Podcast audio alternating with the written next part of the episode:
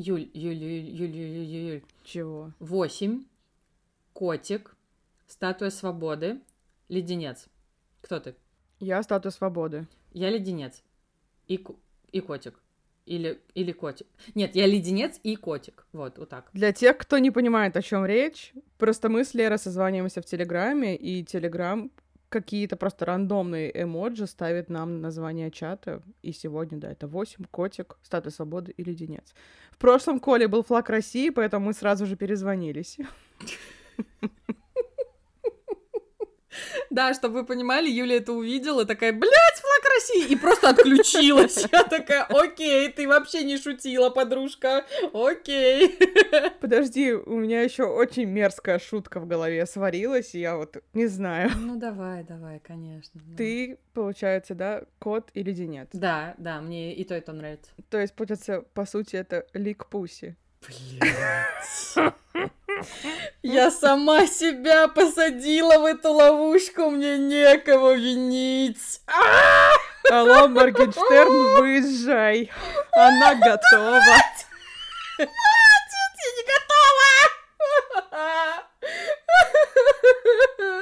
Юля уже две недели почти шутит надо мной эти хуёвые шутки из-за того, что в прошлом выпуске в Блице случайно так вышло, что дважды мне попался Моргенштерн. Абсолютно Но вы как бы случайно. не забывайте, что там с ним в комплекте идут еще, извините, пожалуйста, Ева Грин и Тиль Линдеман. Алло! Я же не виновата, что ты его присоседила к таким сексуальным людям. Блять! Всем привет! С вами подкаст «Эксперты в области ничего». Мы смотрим слишком много фильмов и сериалов, хотим о них разговаривать, не можем держать в себе. Мы вообще мало что можем держать в себе, ты заметила? Подожди, это получается, что у нас недержание какое-то? Получается так. Ой, я захрипела. Что я за человек? В общем, как вы все помните, мы притворяемся э, вообще-то нормальным таким легитимным, вполне себе взрослым подкастом, поэтому у нас есть Patreon и Boosty. Не смеемся, Юля, держаться, держаться. М. Вот, просто некоторые из вас писали нам в личку и очень просили завести Boosty. Ну и, собственно, как бы Boosty стынет уже месяц. Ребята, алло! Мы сегодня решили вам так кратенько рассказать о том, что вас вообще ждет, если вы решите на нас подписаться на платных площадках. И на примере Патреона, Юля, барабанную дробь. Барабанная дробь. Она, она сделала джазовые пальчики вокруг микрофона и убежала. Обожаю. И сказала барабанная дробь. Я какой-то ахалай махала. Я хотя бы для приличия, знаешь, ногтями могла бы так поделать, а я просто махала пальцами. Я умственно отстала просто. Какая-то жесть. По подписке от 2 долларов вас ждет экстракт приколов, но, как вы сами понимаете, контента там не очень много, потому что все непотребства остаются в подкасте. О, да. Особенно мое любимое, когда Лера пишет, ну ты же это вырежешь. Я такая, нет, я ничего не вырежу. Ага, и потом ты проводишь ахалай-махалай только уже в монтажной программе, и получается все еще позорнее, чем было на записи. Обожаю. Ой, не говори ерунды, тебя умоляю. Это маля. Мать девочка. Господи. За подписку от 3 долларов вас ждет пропуск в наш чатик в Телеграме, который называется «Подвал с приколами». Звучит сексуально. Да. За подписку от 5 долларов вас ждет наше шоу с охуительно длинным названием, которое называется «Тесты на совместимость нас и интеллекта». Вот это интрига. Да нет там интриги, Юль, мы несовместимы. Мы и интеллект несовместимы. Надо просто это признать. Зачем ты им рассказал? Мои любимые тиктоки. Юль, ну они знали, они догадывались. Учитывая то, что я показывала барабанную дробь и просто хуй вертя пальцами вокруг микрофона, скорее всего, да, они знают. И подписавшись на наш Patreon за 7 долларов, вы обнаружите в своей ленте наше невероятное шоу, которое называется «Знаешь ли ты?». Там мы с Юлей собираем какие-то охуительные истории, которые случились в реальной жизни. Не в нашей, это важно уточнить. Слава богу, не в нашей, да. При этом готовит контент одна, а вторая не знает, о чем будет идти речь.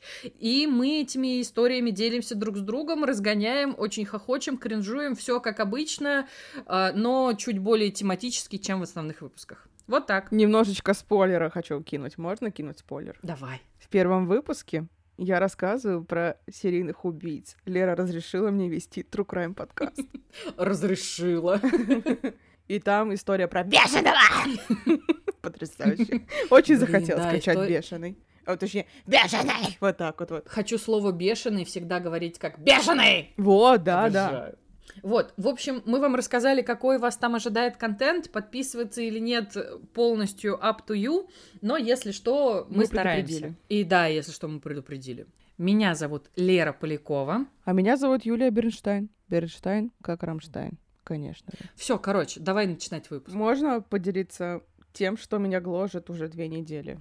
О мой бог. Ну, перед тем, как мы начнем. Давай. Значит, две недели назад я осознала, что у меня корейские глаза.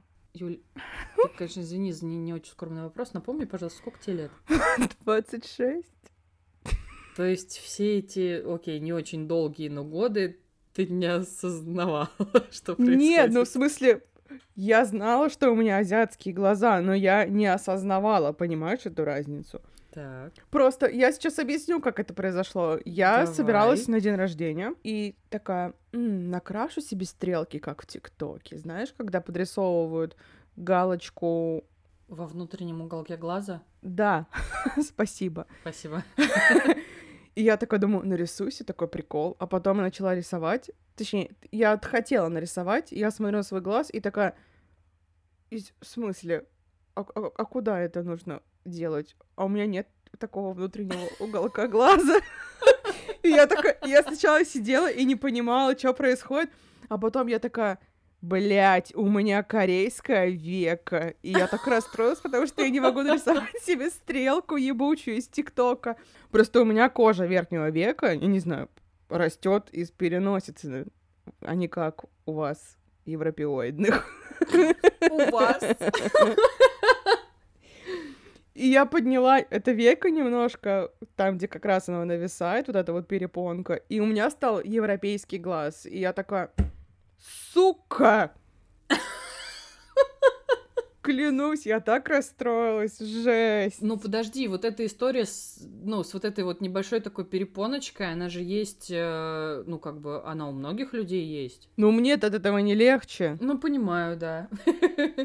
Я просто вспомнила свою подружку школьную, у нее нет, насколько она знает, азиатских корней, и у нее вот эти перепоночки, они более выражены, чем у тебя, то есть вот если так посмотреть, то у нее еще ну, вот, сильнее. Да, вот эта вот часть, уголочек, где слизистая начинается, вот он у нее закрыт полностью. Вот, ну, типа, ну, так бывает, ну, ничего вот страшного. так Я бывает! Юрий Антонов зашел в чат. Ты же не начнешь сейчас разгонять про то, что однажды ты сделаешь операцию, и будут у тебя европейские глаза. Нет, ты чё? Или подумай об этом. Нет, нет. Знаешь, просто прикол в том, то, что моя какая-то там, хуй его знает, какая сестра, корейская тоже, очевидно, из нашей огромной диаспоры, она стыдилась своих глаз азиатских, а у нее еще более нависшее века, чем у меня. И она сделала себе операцию по удалению этих штук, и знаешь что? Нихуя не изменилась. Серьезно, никакой разницы не было. Я такая... Корейские глаза! Вспоминаю, умираю. А твои глаза азиатские. Это что за хит-парад?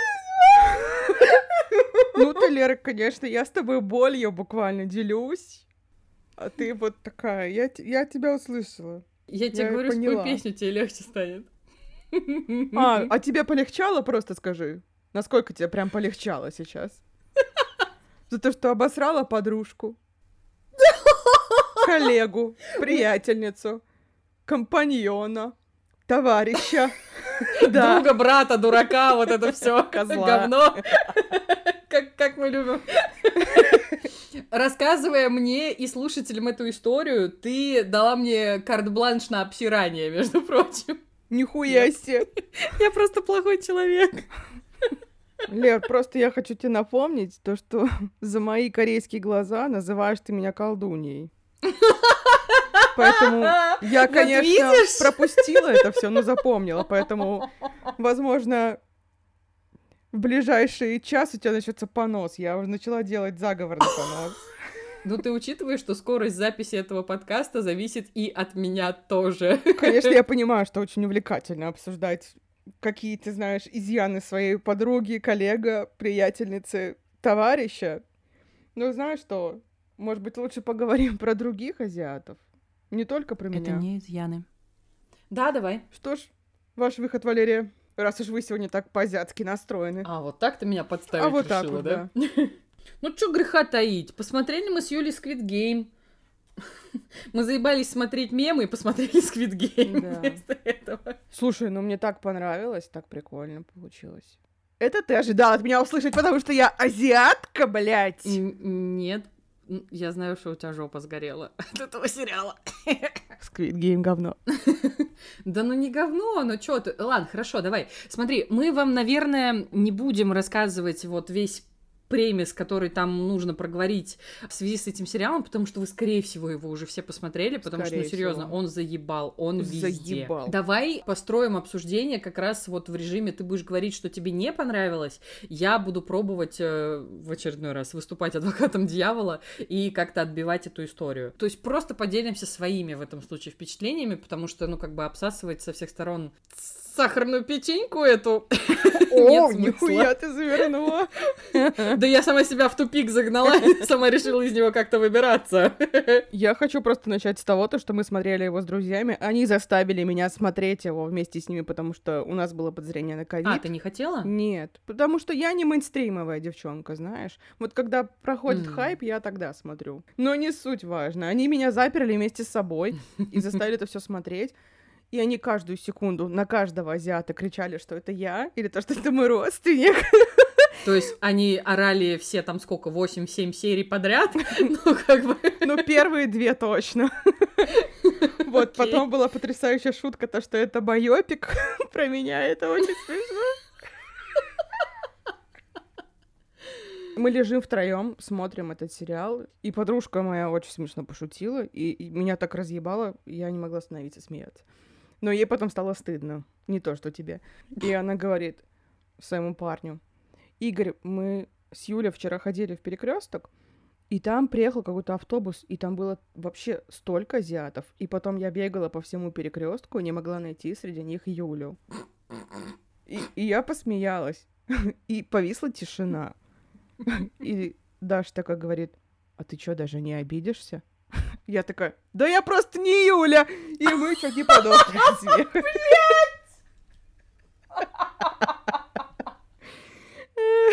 А если бы у тебя было корейское имя, как бы тебя звали? Я не думала над этим вопросом. Ким Чен Ын, полагаю. Я Мы Чимин. Да, я мужчина. Так, возвращаясь к тому-то, что все азиаты одинаковые. Самый смешной и одновременно с этим расистский комментарий я нашла на кинопоиске на рецензию то, что зачем они подобрали таких одинаковых актеров? Я никого не различала. Я такой, ты чё, охуел? Опять же, я азиатка, я могу шутить так. Но я такая... как плохо, «А». жесть. Мы приступаем постепенно к одному из минусов Squid Game лично для меня. Знаешь, что было прикольно? Это вообще было не прикольно. Знаешь, когда азиат вот этот вот главный, который там этим всем управлял, мужик в маске. Мгм. Мы так сидели и ждали, пока он снимет маску. Но просто прикол в том, то, что каждый раз, когда кто-то из э, людей в масках снимал маску, там просто оказывался какой-то азиат. Не было там известного человека какого-то. Ну, хотя, может быть, локально он и известен. Ну, вставили там кого-то бы из BTS. Ладно, мы бы не узнали, что человек из BTS. Каждую секунду, когда показывают человека в маске, я орала, что под маской должен быть Мац Микельсон, потому что под маской должен быть только, блядь, он. Ну, прикинь, это было бы разъеб. Он снимает маску, а там Мац Микельсон. И все такие, а мы думаем, что дождя над Кореей уже три года нет. А это он. Защищает всех своей верхней губой. Да. Какой хороший человек, полезный. Ну и в связи с этим сразу же встает вопрос, нахуя они ввели линию этого мужика, который искал своего брата, детектива? Ну, понимаешь, о чем я. Да.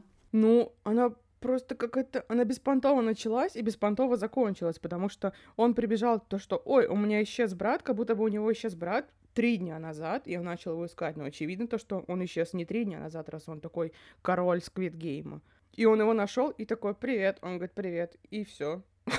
И окей. Эта история не получила абсолютно никакого развития.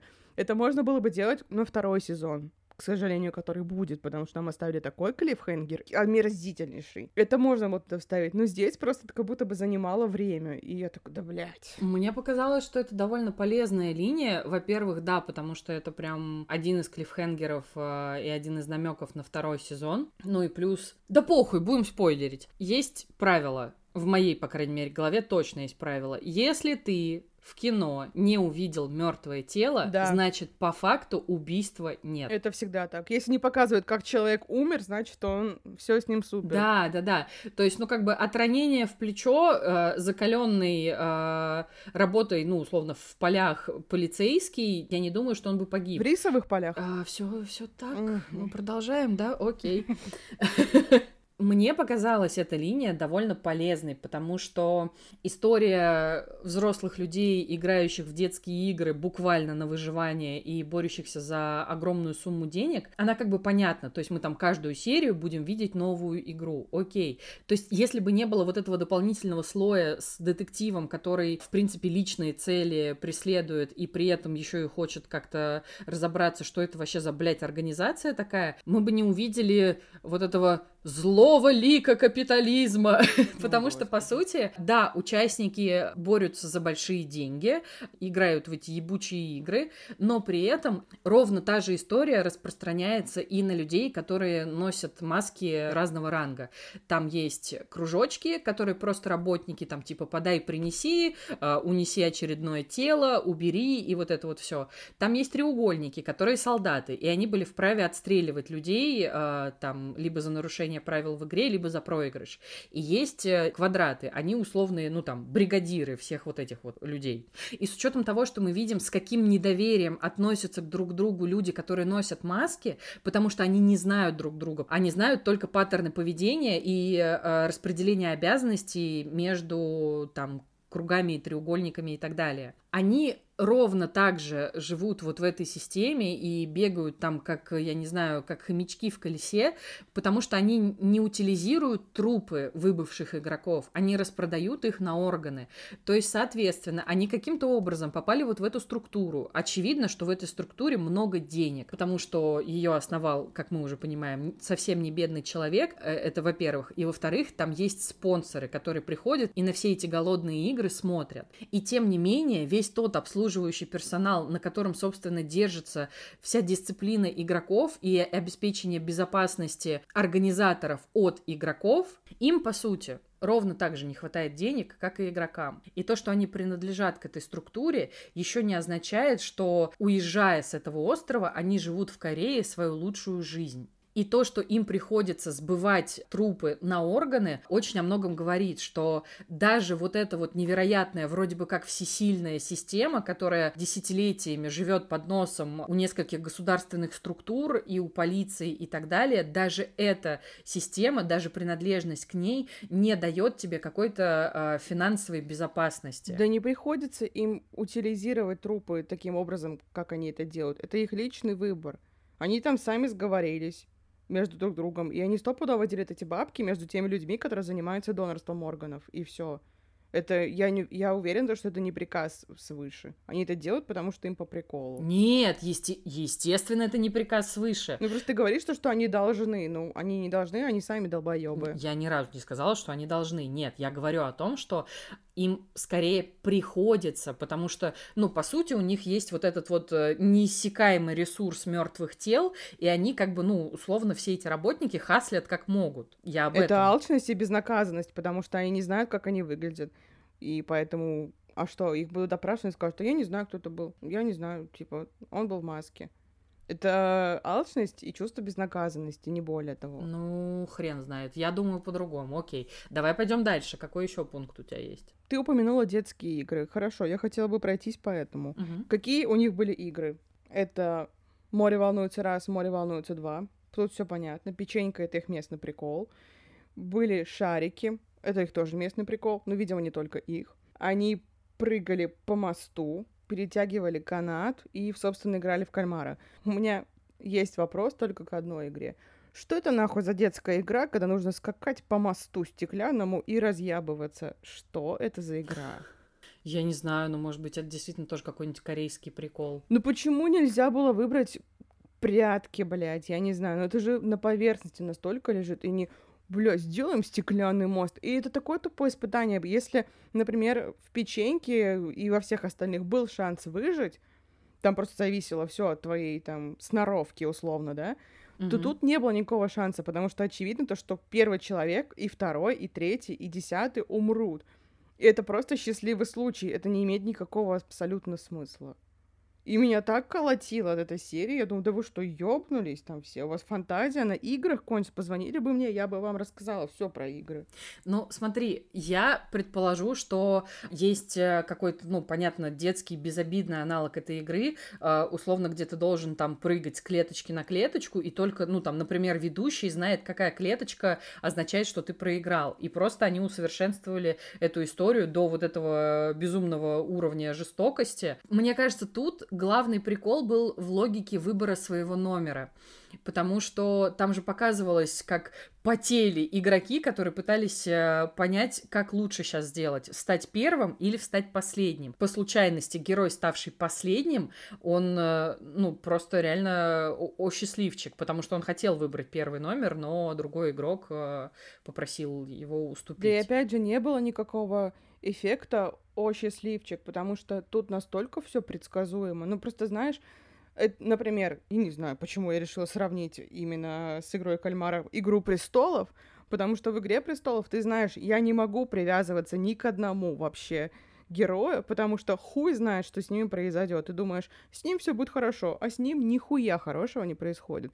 А тут ты такой смотришь, и ты сразу знаешь, так, этот подохнет, этот подохнет, ну это стопудово выиграет. Серьезно, никакого вау-эффекта, никакого ожидания не было. Ты просто ждал, пока это все закончится, потому что такой, ну, я все понял на первой секунде. Это тупость. Это, во-первых, это все предсказуемо, и хочу сразу же залететь в этот вагон, то, что мне кажется, то, что, по сути, ничего нового не произошло. Ну, единственное, можно сказать, что да, они играли в детские игры, но есть фильм, например, где клаустрофобы, они проходили там квест и тоже все умирали. Есть те же самые голодные игры, очевидно. Есть куб, есть платформа, есть фильм «Экзамен», есть «Эксперимент Офис», есть фильм «Эксперимент», где играет потрясающий Морец Бляйб Трой. Но то есть это похоже одновременно на все. Единственное то, что у нас другой сеттинг. И я такой, ну, блядь, ок. Ну, просто даже во всех вот этих вот мною перечисленных фильмах есть какая-то интрига. Тут вообще ноль интриги. Ну, серьезно.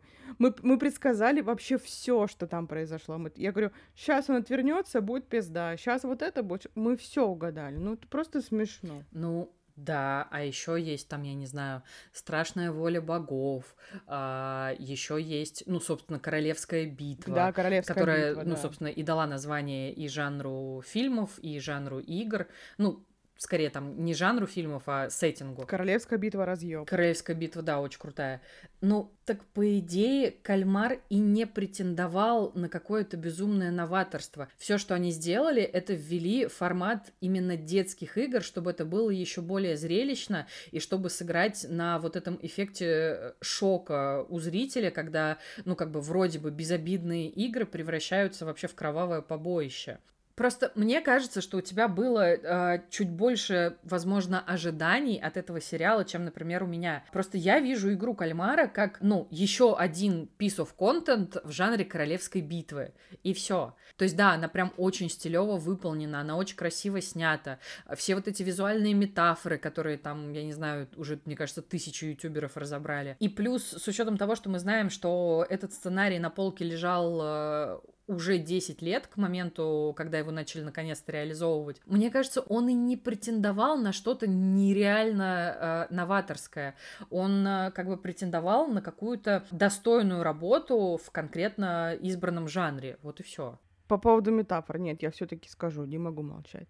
После того, как мы посмотрели сериал, мы, естественно, пошли в ТикТок, чтобы смотреть все вот эти вот теории, и они приводили просто какую-то неистовую хуйню. Они такие, он выбрал синюю карту, а если бы выбрал красную, стал бы охранником. А вот видели в бутылку у деда, он не обоссался, он типа облился. А видели, как свет падает на деда, на того... Ёб твою мать!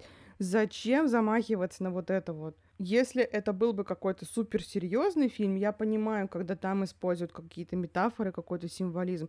Но если это фильм в жанре «Королевская битва», там просто должно быть Мочилова. Например, да, Пила вообще ни на что не претендует. Кстати, Пила, мы посмотрели последнюю Пилу, какое говно. Обожаю то, что у Джона Краймера столько родственников, и все за него мстят. Обожаю просто. Храни Господь всю, все семейство Джона Краймера. Ты сказала семья? Когда-нибудь мы перестанем над, этим смеяться, но нет. Нет. Мне кажется, то, что люди пытаются вложить в это больше смысла, чем там есть на самом деле. По сути, там нет никакого смысла. Вот ну, все правильно. Э, люди посмотрели интересный им контент и разбирают его на составляющие, потому что оформлен он действительно здорово. Те же бесконечные лестницы, э, которые отсылаются там на гравюры, которые были нарисованы еще там, ну, условно, 200 лет назад. И, по сути, нам красивой, яркой, красочной перебивкой показывают, ну, довольно наглядно, довольно в лоб, а, но историю о том, что ты сколько бы ни бродил по этой хитро выебанной лестнице, ты из этой системы никогда нахер не выберешься. И эта история не только про конкретные игры, но и история про всю экономическую ситуацию в стране, о которой снят сериал. Ну, то есть это не то чтобы какое-то элегантное решение, оно просто наглядное, красочное и красивое. Я как-то тут, не знаю, я не вижу в этом проблемы просто. Еще знаешь, в чем я вижу проблему? То, что он душный в дерьмо. Первая серия такая, оп, вроде ничего, нормал, о, нормал, окей. А вторая серия, они просто ходят и пиздят. Это все, что они делают. И так душный, там этот дед еще вонючий сидит. Ой, я бедный несчастный. Сука, он такой мерзкий еще этот дед. Не могу. А я так радовалась, когда увидела этого деда, потому что он э, играл э, у Ким Кидука в «Весна, лето, осень, зима и снова весна». Блин, а я думаю, где я видела его? Да. Я в детстве смотрела этот фильм «Ким Кидук». А еще мне очень понравилось то, что, знаешь, они попытались сесть на все стулья. Там, блядь, есть на секунду и slow-mo. Не было вообще весь сериал slow-mo но они такие в серии про мост, давайте вставим, ну, раз можно, ну, давайте сделаем. Они такие, а давайте. Вставили slow-mo, вставили флешбеки, вставили POV ы. Когда начался POV, я думала, я умру от кринжа, блин. Ну, это просто жесть. Но это же, ну, просто еще одно визуальное средство, которое ты можешь задействовать, потому что, ну, там реально в каждой игре сеттинг ёбнешься, и, ну, они хотели его просто как-то особенно показать, ну, я не знаю, просто каждый раз, когда у тебя жопа горит, я вообще проблемы не вижу. Я даже не знаю, что тебе отвечать еще. И наконец-то подошла к самому вообще бесячему моменту. Главный герой. Блять. Когда я читала рецензии, пишут то, что ты испытываешь к нему жалость, ты там себя с ним ассоциируешь, и тебе действительно его жаль, то, что с ним так все произошло. Нет, нахуй, мне его не жаль. Он токсичный человек, омерзительный абсолютно вот серьезно, я не испытывала к нему ни секунды симпатии, потому что, знаешь, у меня симпатии вызывала больше девочка, которая беженка из Северной Кореи. Да, да она, она мне вызывала какие-то чувства, да. окей. Но главный герой, он же просто хуй собачий. Ну, да. Ну, серьезно, ну это же просто смешно. Какую симпатию он может вызывать? Это, во-первых. Вторая претензия у меня к главному герою. То есть он заработал до хера денег, и весь год он что делал? Бомжевал. Все же люди так делают. Просто им вручают 50 миллионов долларов, и он такой, побомжую-ка я еще годик. Ну ты шутишь? Это во-вторых. И в-третьих, он такой, ну что, настало время тратить бабки, пойду покрашусь нахуй, как Эмма Бой. I'm sorry. Еще знаешь, когда он пришел в парикмахерскую, сел, и камера вот так вот, вот плывет по вот этим разным стрижкам, и ему в голос «Только не это!» И он сделал это. Ну зачем? Ну просто какой в этом, ну, блядь, смысл? Я бью себя по лбу ладонью, какая нахуй я злая. Ну зачем? Почему? Так много вопросов, и нет на них ответов. Да и не нужны они мне, в общем-то, блядь. Игра в кальмара, короче, я подведу итог для себя, это перехайпленная ёбь. Это все, что я могу про это сказать. Я так разозлилась, жесть, мне жарко, я опять агрессивно потею. Пока Юля агрессивно потеет, я попробую что-нибудь сказать. Но смотри, по поводу симпатии к главгерою, я, кстати, удивлена, где ты умудрилась откопать рецензию, где люди говорят, что они ему прям сопереживают. Я вот, это статья вот... на кинопоиске, это разбор на кинопоиске от авторов кинопоиска. Я тебе больше скажу. Ну, в таком случае, я не знаю, где они там что разглядели, потому что, да, еще там с первой серии э, нам главгерой представляется как абсолютно, блядь, безответственный, какой-то абсолютно никчемный, принимающий нелогичные, блядь, решения человек. Ну, он действительно, он вообще неприятный. И у меня, на самом деле, с первой серии, ну, вообще не было к нему симпатии. Я понимала, что, да, вот он наш главный герой, и да, нам с ним еще жить, э, там, сколько, 8 эпизодов. Но, в принципе, мне нравится то, что его показали простым, никчемным, абсолютно дурацким, бесполезным человеком. По поводу того, что он бомжевал э, целый год после того, как ему дали денег, ну, то есть, да, понятно, у него там... Секунду, неужели ты сейчас скажешь, что это кровавые деньги, ему было стыдно их использовать? Ну, в целом, да. Блять. Но смотри, его пиздец как сильно убивало чувство вины и, да, ну, условное отвращение ко всему тому, что ему пришлось э, сделать э, в рамках игр. Меня тут больше другой вопросик волнует. Вот у него есть эти деньги. Мы там снова видим банкомат, где у него там какое-то невероятное количество нулей на счету и все такое. У меня главный вопрос.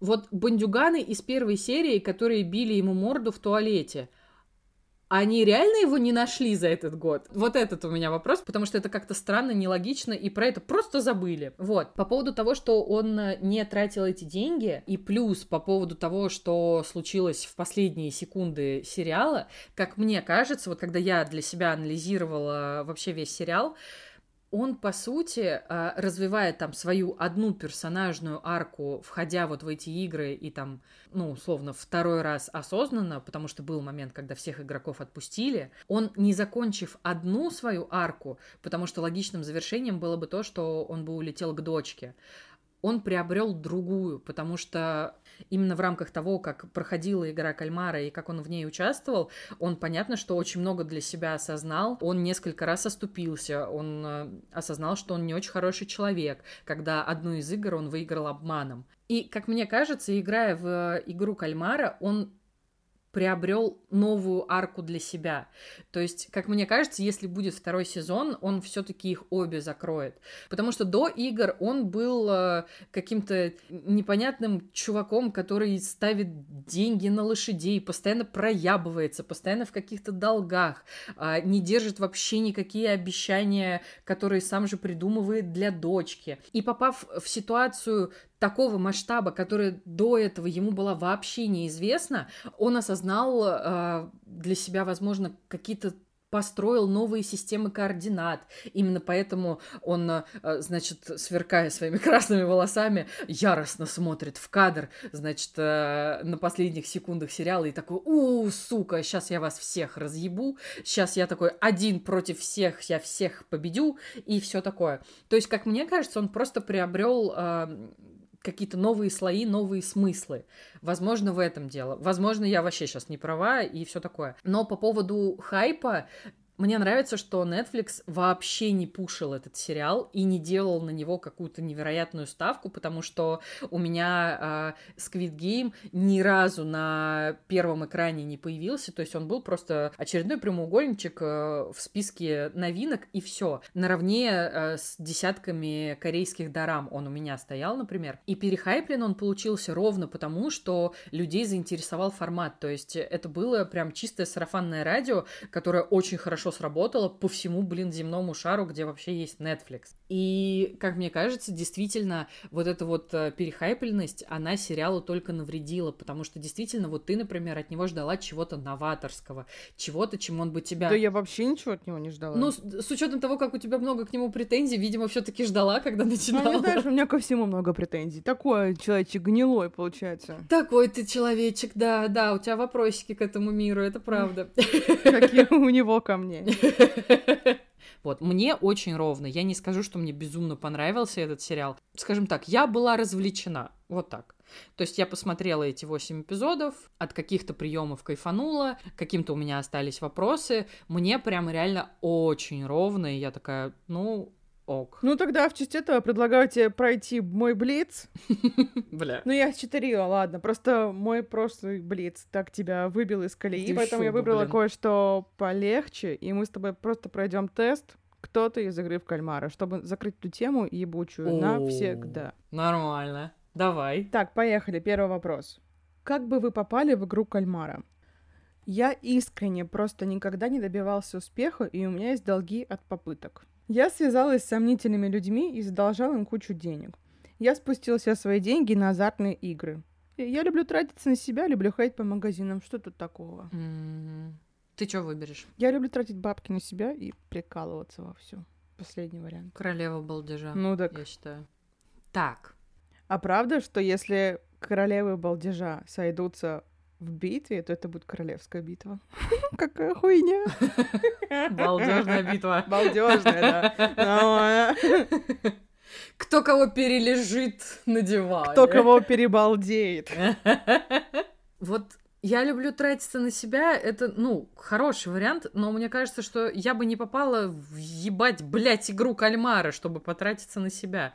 Мне кажется, типа, ну, это какая-то опрометчивая фигня. Мне кажется, в такие истории люди попадают только от отчаяния. Я отчаянно хочу тратить деньги на себя. Как тебе Нормально. Так, я спустила все свои деньги на азартные игры. Это вообще мимо. Ты снова слишком серьезно подходишь, господи.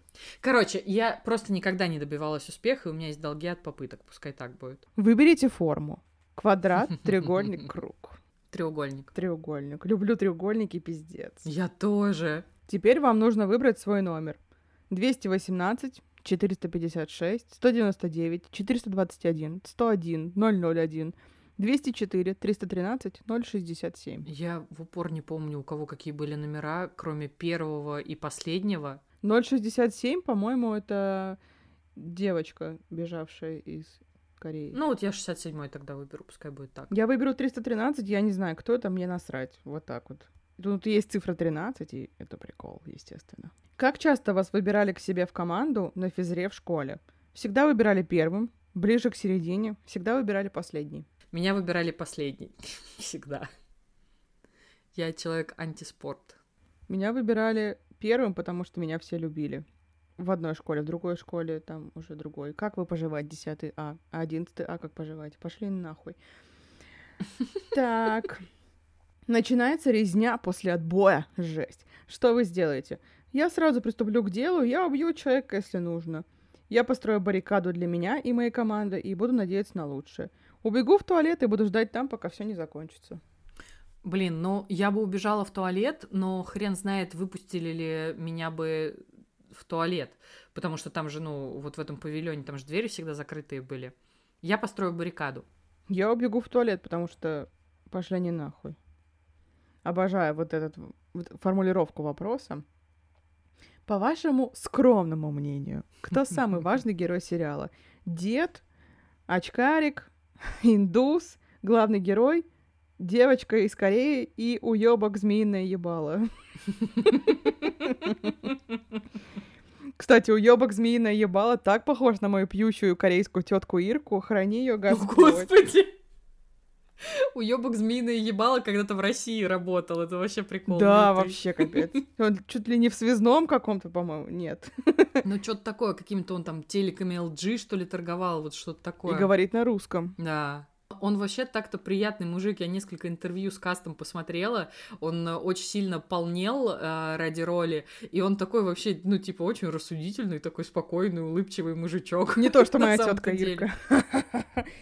Тетка Ирка на одном из празднеств так танцевала, что все увидели ее трусы. У меня до сих пор это воспоминание. Мне было пять, а перед боже глазами у меня пляшет тетка Ирка в своем розовом костюме. И видно трусы ее. Да, потрясающе было. Я выбираю девочку из Северной Кореи, потому что Северная Корея, что? Супер. Нет. Северная Корея я выбираю. Блин.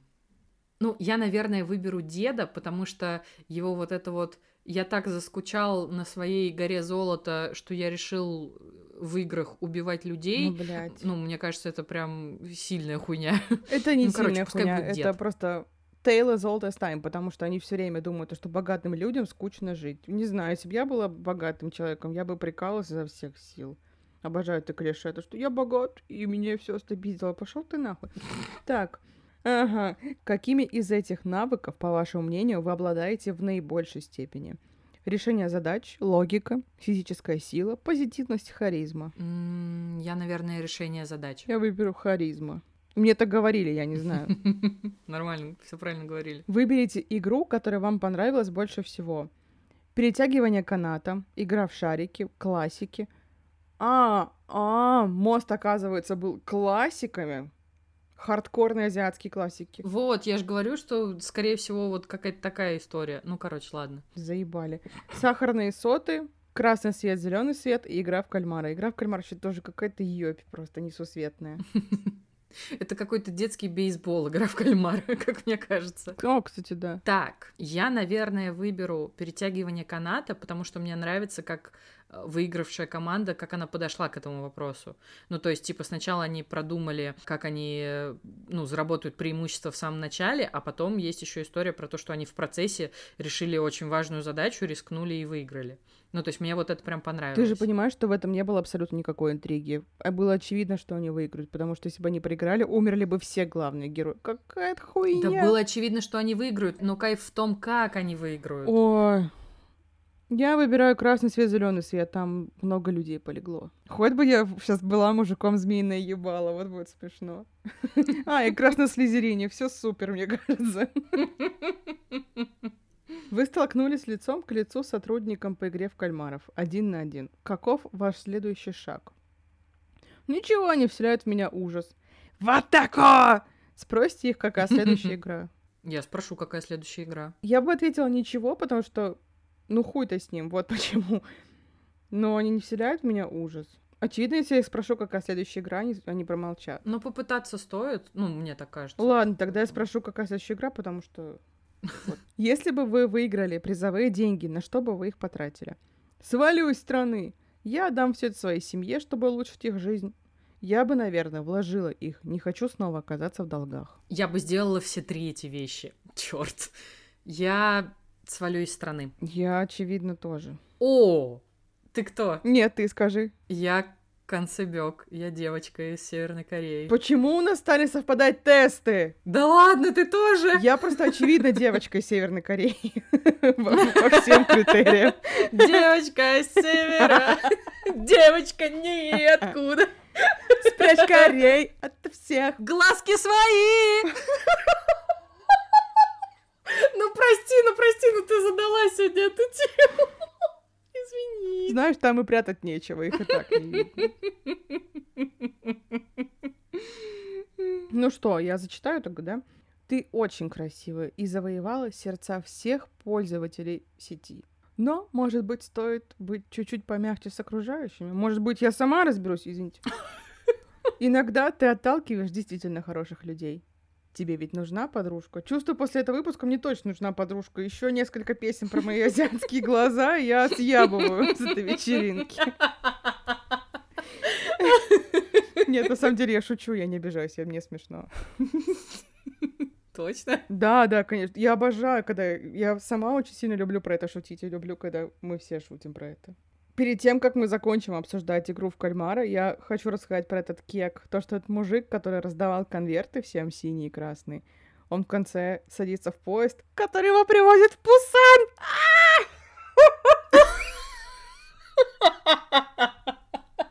Он же играл в Пусане. Вы чуть не умерли от смеха. Вот и настигла расплата, получается.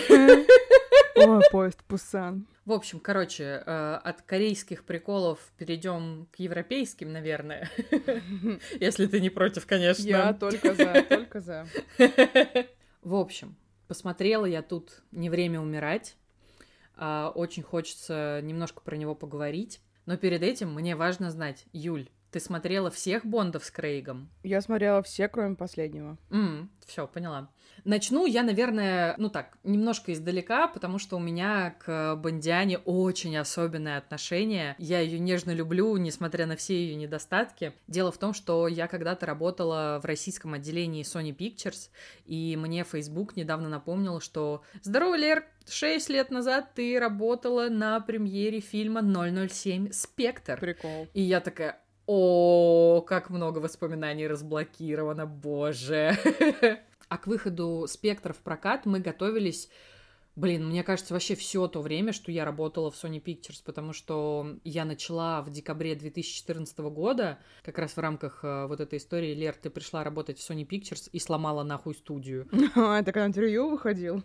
Да, да, да. Вот, и у нас э, каждый месяц точно, э, ближе к лончу, понятно, чаще, были какие-то там, я не знаю, мини-лончи какого-нибудь видео со съемок, какого-нибудь кусочка интервью, какого-нибудь тизера, там, трейлера, понятно. И каждый раз это все сопровождалось кучей работы, с моей стороны кучей нервиков, потому что в тот момент Sony Pictures как прокатчик, по сути, отвечали не только там сами перед собой за результаты, но и перед студией, которая, собственно, создавала все фильмы Бондианы, и вот э, к выходу «Не время умирать» это партнерство закончилось, и, насколько я помню, Бонд ушел в прокат к Universal, а до этого все фильмы выпускал Sony. Вот, ну и, соответственно, а, премьера «Спектра», когда к тебе приезжают актеры, не сам Крейг, но там были Дэйв Батиста, Рейф Файнс и Наоми Харрис. Ой, Файнс и Дэйв Батиста, конечно, да. Ой, Рейф Файнс такой вообще кот, просто такой хитрый кот, такой, здравствуйте. А когда он еще на сцену вышел в главном зале октября и всех нормально так добротно поприветствовал по-русски, не просто «Привет, Россия!» Нет, там он прям речь зачитал. Мы когда потом это в Facebook выложили, это, мне кажется, было самое просматриваемое видео в нашем Фейсбуке. Это было просто офигенно. В общем, я к чему? Естественно, это очень-очень нервное событие. То есть я и так была, я не знаю, в постоянном состоянии тревоги, пока я работала в Sony, потому что я понимала, что проебаться нельзя. Я как бы сейчас представляю не только себя, я не только Лерка Полякова, я как бы сотрудник мейджора, блин, голливудского. Это, блин, важно. И, соответственно, на самой премьере так получилось, что команда маркетинга у Sony довольно небольшая, и несколько человек сразу из нее, ну, условно, выбывают, потому что они становятся на время приезда селебов их хендлерами. То есть они живут там, ну, условно, в соседних номерах с ними в отелях, а, там они его водят за ручку, то есть вот они прям полноценные нянечки. Там работы до жопы, там, ну, как бы нет времени у каких-то более старших умирать. коллег на то, чтобы нянч... Нет времени умирать, очевидно, да, и нянчиться со мной тоже ни у кого нет времени. И на мне было две задачи в день премьеры. Во-первых, я должна была заниматься аккредитацией журналистов, не знаю, фотографов, блогеров и так далее. Это, ну, территориально один конец кинотеатра «Октябрь». А еще я должна была одновременно с этим быть модератором трансляции. Мы там, короче, сделали такую штуку, прям вот э, на, на морде Ютуба, вот в мастхеде, когда висит такой гигантский баннер, вот там транслировалась наша премьера вот прямо сейчас. То есть ты понимаешь, что, ну, облажаться у тебя нет возможности, мы ничего не вырежем. М-м. И, короче, э, в какой-то момент, когда я понимаю, что меня уже ждет режиссер трансляции на дорожке, чтобы я там э, как-то модерировала, помогала со всем этим процессом, а у нас еще там больше половины журналистов не приехало, мне как бы режиссер трансляции сказал, Лер, а у тебя немного обязанностей вообще на сегодня. Ты в двух местах одновременно быть не можешь. Правильно? Правильно. Поэтому я тебя приглашаю сюда и не пизди, пожалуйста. Я такая, окей. Слава богу, меня подстраховала а, другая девчонка, которая тоже была там одним из младших специалистов, как и я в Sony Pictures. Нина, если ты это когда-нибудь услышишь, спасибо тебе огромное. От души вообще, подружка. И Нина, короче, на себя взяла аккредитацию, там я ей отдала все списки аккредитованных журналистов, потому что, понятно, какие-то лишние люди туда попасть просто не должны. Небольшая предыстория. Команда Sony прям вот серьезно, лютый респект, поклон такой, что я аж об пол головой ударилась и все такое. Очень классно, очень продуманно подходит к организации каждого своего ивента. Ну, ивент, соответственно, премьера. И, например, там, я не знаю, а, пресс-конференцию с Робертом Земекисом и Джозефом Гордоном Левитом по фильму «Прогулка» у нас проводил Михаил Шац, потому что Михаил Шац — лютый фанат Земекиса. И это классно, когда ты приглашаешь руководить дискуссией человека, который не просто, ну, там, не умаляя, опять же, их заслуг, просто там проф, э, киношный журналист, а, но у него нет такой личной вовлеченности. Mm-hmm. Вот когда ты приглашаешь фаната, и когда он знает кучу всяких э, приколов, не только в плане творчества человека, который к нам приехал, но и в плане каких-то его там особенностей характера, личной жизни, там, я не знаю, кучу интервью прочел и все такое, э, беседа всегда получается э, намного более продуманная, глубокая, и в итоге довольна не только публика, которая потом это посмотрит, но еще и сам человек, который приехал, потому что он понимает, что к нему отнеслись со всем вниманием. Он не просто оттарабанил свой пресс-тур и поехал дальше. Вот такой есть классный пример с Михаилом Шацем. А, а еще есть очень классный пример э, с Александром Анатольевичем. Ты помнишь, кто такой Александр Анатольевич? Да, это MTV мужик. Это очень классный MTV мужик в очках с таким супер клевым вайбом, очень такой критично мыслящий, такой дотошный, классный, хорошо все рассказывающий, объясняющий. Я все детство смотрела MTV, и я обожала Александра Анатольевича. Спойлер, после премьеры 007 «Спектр» я на Александра Анатольевича смотреть не могу. В общем, прибегаю я к главному входу октября. Там уже, понятно, смонтирована, красиво оформлена а, красная дорожка, по которой по очереди будут проходить а, селебы и вот так по цепочке раздавать интервью. Было 30 октября, и было холодно, пиздец. А Наоми Харрис, бедняга, в полуоткрытом платье. Я думаю, девчуля, блин, почему именно тебе так не повезло? Все мужики в пальто, а она в платье красивая, но я вижу у нее мурашки, и я такая, о, бедолага. А она еще на следующее утро отрабатывала пресс-конференцию конференцию и при этом даже не заболела каким-то образом. В общем, что мне важно было делать? Мне важно было следить за тем, чтобы когда мне в ухо говорит режиссер, какая камера сейчас работает, чтобы я, собственно, к ней направляла всю неистовую энергию Александра Анатольевича, и чтобы он там э, либо общался с небольшой фан-зоной, которую мы там организовали, либо он там говорил на другую камеру, общался именно со зрителями трансляции, или он там задавал бы вопросы конкретным селебам, которые там в данный момент мимо него проходят. Я с Александром Анатольевичем познакомилась за несколько дней до этого на пресс-показе а, ему вот меня представили, вот смотри, запомни это лицо, оно твое контактное лицо для всего. Вот. И он такой, ну, супер классно, что все сделаем? А мы должны с ним были, ну, как бы все обсудить. Ничего мы не обсудили, он после пресс-показа уехал. Вот, я такая, ну, хорошо. В общем, прибегаю я к главному входу в октябрь, встречаю там Александра Анатольевича, он такой, так, ты когда-нибудь вела трансляции? Я говорю, нет. Ты когда-нибудь на телеке работала? Я говорю, только корреспондентом за кадром. Он такой, блядь, понятно.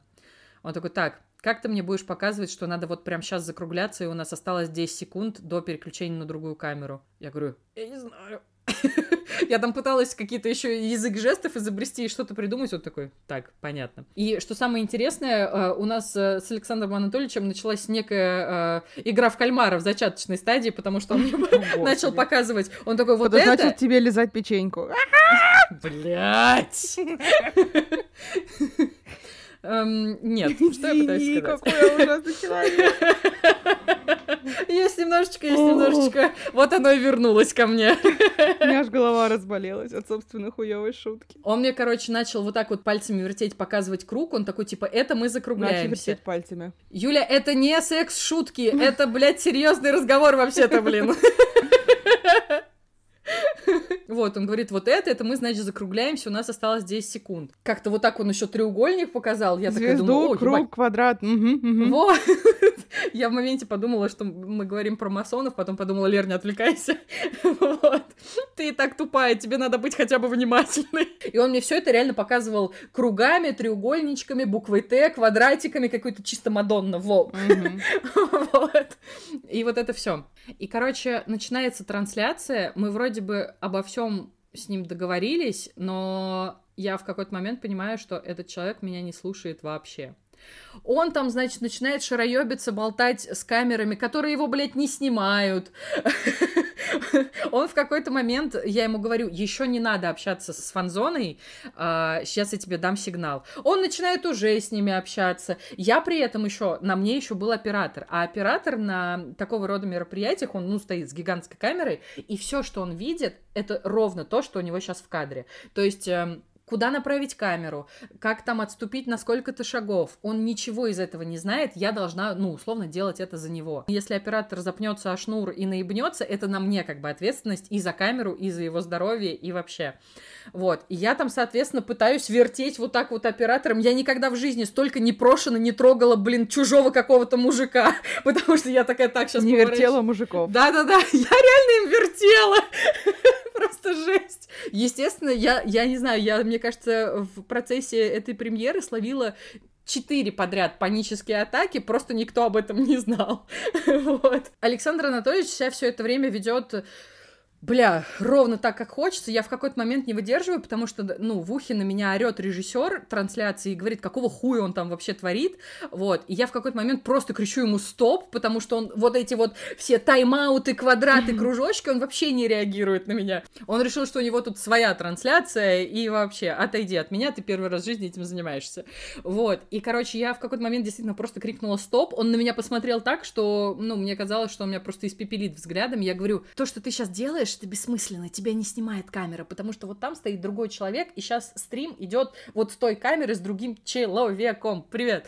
Короче, это, это была жесть. Он на меня рычал, блин, всю эту трансляцию. Понятно, что он ничего лишнего сказать не может, потому что все, что он говорит в микрофон, а, идет в эфир. В какой-то момент он, понятно, там, взяв интервью у трех а, актеров, которые к нам приехали на премьеру, он улетает переодеваться в смокинг, чтобы еще и в главном зале все это представить я как бы прикидываю, как быстро меня уволят после всего того, что сейчас происходило, потому что я понимаю, что я обосралась по всем фронтам, по всем абсолютно. Это был реально один из самых стрессовых дней в моей жизни. Это было ужасно. Мне кажется, а, первая седина у меня пошла вот ровно после премьеры «Спектра» в 2015 году.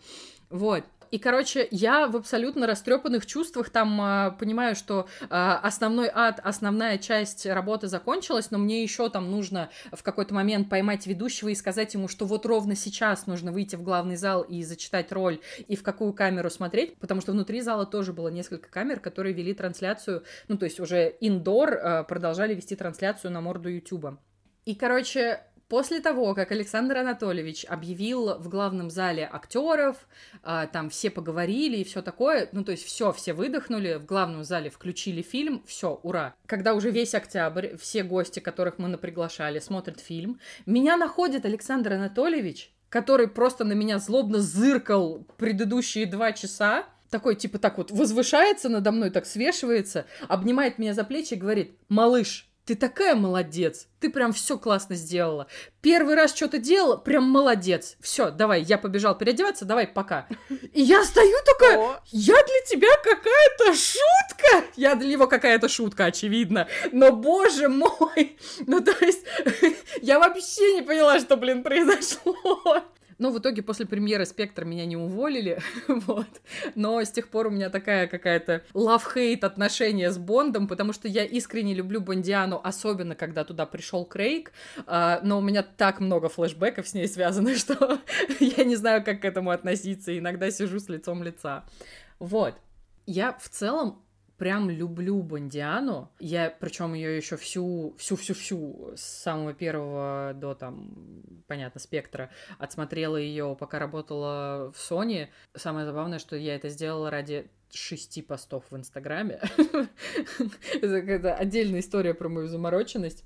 И мне безумно нравится то, чем стала Бондиана, когда началась так называемая эпоха Крейга. Потому что, в принципе, к середине нулевых кинематограф, он немножко шифтнулся в сторону более такой глубокой проработки персонажа в жанре, которому это, ну, в принципе, не свойственно. В сторону какой-то большей реалистичности, большей глубины. И мне очень нравилось то, что Бонд Крейга, он такой, типа, он алкаш, ну, то есть он запивает а, все свои бесконечные драки и убийства невероятным количеством виски. И мартини. Это так-то он как бы коктейль Веспер пьет, э, ну, типа, когда он с кем-то. Так он реально вискарь хуярит все фильмы, э, в которых он, в принципе, появляется. Ну и в плане предпочтений по картинам, я думаю, я тут не сильно как-то отличусь э, от многих других фанатов Бонда.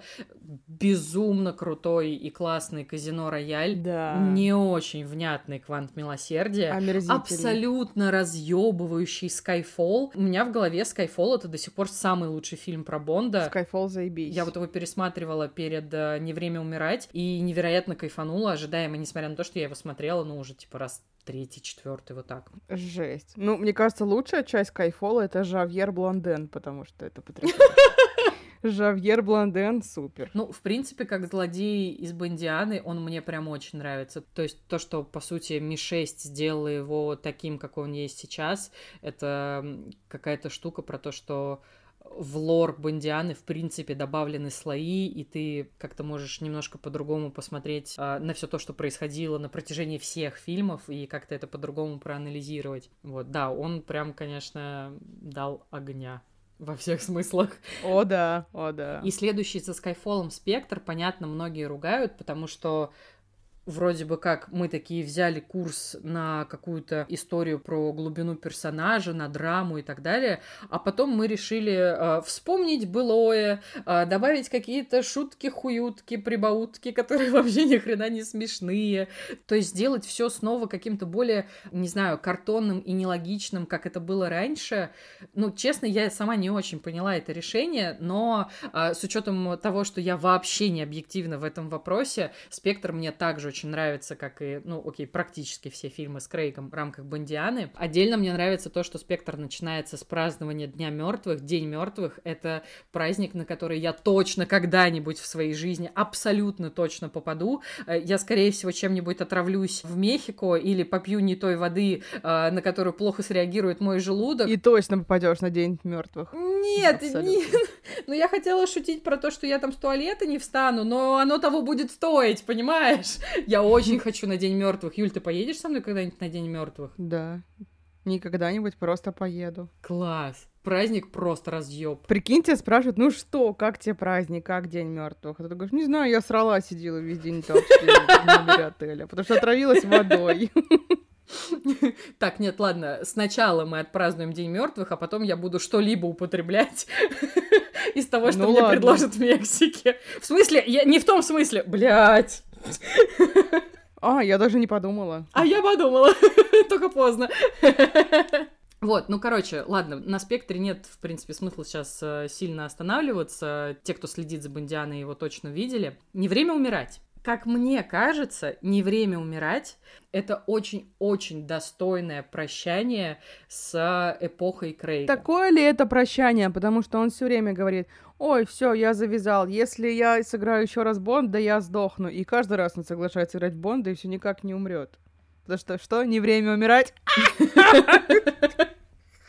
Он говорил о том, что он себе вены порежет, э, если ему придется снова, а, значит, играть Бонда, ровно тогда, когда у нас проходила подготовка к премьере Спектра. я каждый раз, читая эти новости, сидела и думала, Дэниел, ёб твою мать, я тут пощу какие-то постики про то, как тебе сильно нравится, там, я не знаю, а, бегать по Италии, Мексике или еще чему-нибудь, а ты, сука, такие вещи говоришь, какого хуя? И мы думали, что Спектр это будет последний фильм Крейга. Да, все так думали. Ну, потому что там тоже есть такая, да, логичная история про то, что вот он уходит с Мадлен и все такое, а потом оказывается, что вот мы что-то там делали, но не доделали. И как мне кажется, э, там, несмотря на то, что фильм тоже там прожил вообще производственный ад, а потом никак не мог выйти из-за пандемии, mm-hmm. мне кажется, что, ну, если смотреть именно с точки зрения контента, это пошло Бондиане на пользу. Просто если бы мы попрощались с Крейгом именно спектром, то это была бы история про то, как, ну, типа, Пирс Бростон хоп, и куда-то делся, и появился Дэниел Крейг.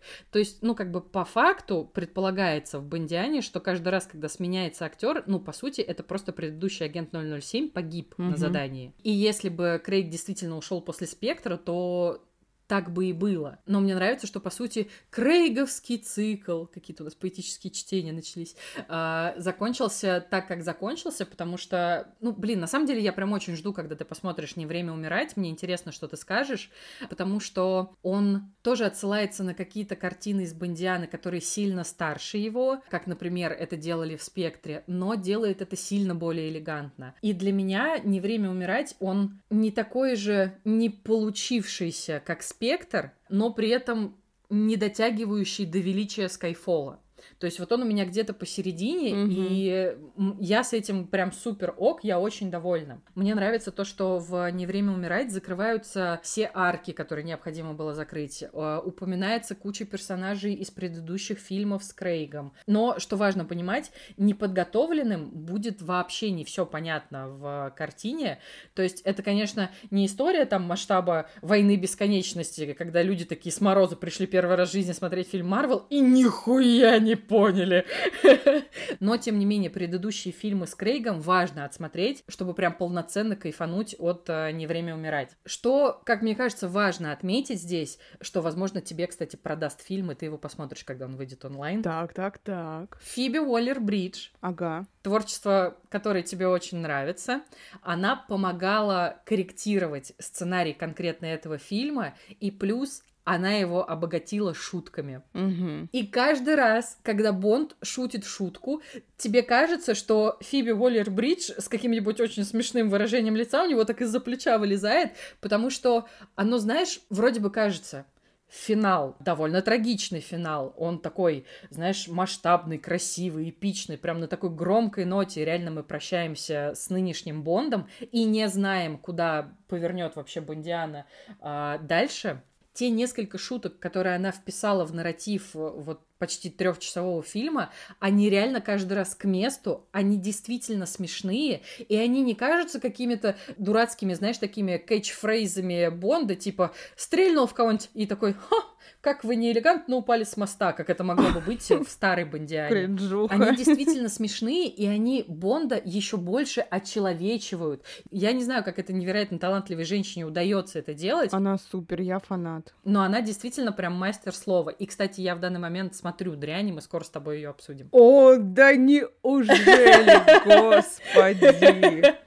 Ну, ты знаешь, как много всего другого надо было посмотреть, чтобы рассказать. Ну, короче, обсудим. Я дико рада, что они в процессе производства приняли это решение и пригласили действительно человека, который умеет в слова и в логичное написание сценария. И плюс, я, честно говоря, еще очень надеюсь, что с учетом того, какой метушный получился этот Бонд, я очень надеюсь, что Фиби Уоллер-Бридж будет работать над следующей картиной о Бонде. Неважно, кем будет этот Бонд, но мне очень хочется, чтобы вот этот тональность и вот этот баланс, он все-таки сохранился. Еще три вещи, про которые скажу, и заканчиваем с Бондом дико понравился визуал. Понятно, мне всегда нравится визуал Бондианы, неважно, она там 40 э, лет назад снималась или там типа 2 года назад, но э, вот эта вот история про то, что то у нас тут какие-то, значит, понятно, там э, солнечные пейзажи, то красивый Лондон, то у нас какие-то супер туманные леса, туманный лес просто разъеб. Туманный лес разъеб. В этом плане Бонд держит марку, это снова очень красивое, очень богатое на визуал кино, я прям супер кайфанула. Мне очень нравится нравится, что в фильме, где мы с Бондом Крейгом прощаемся,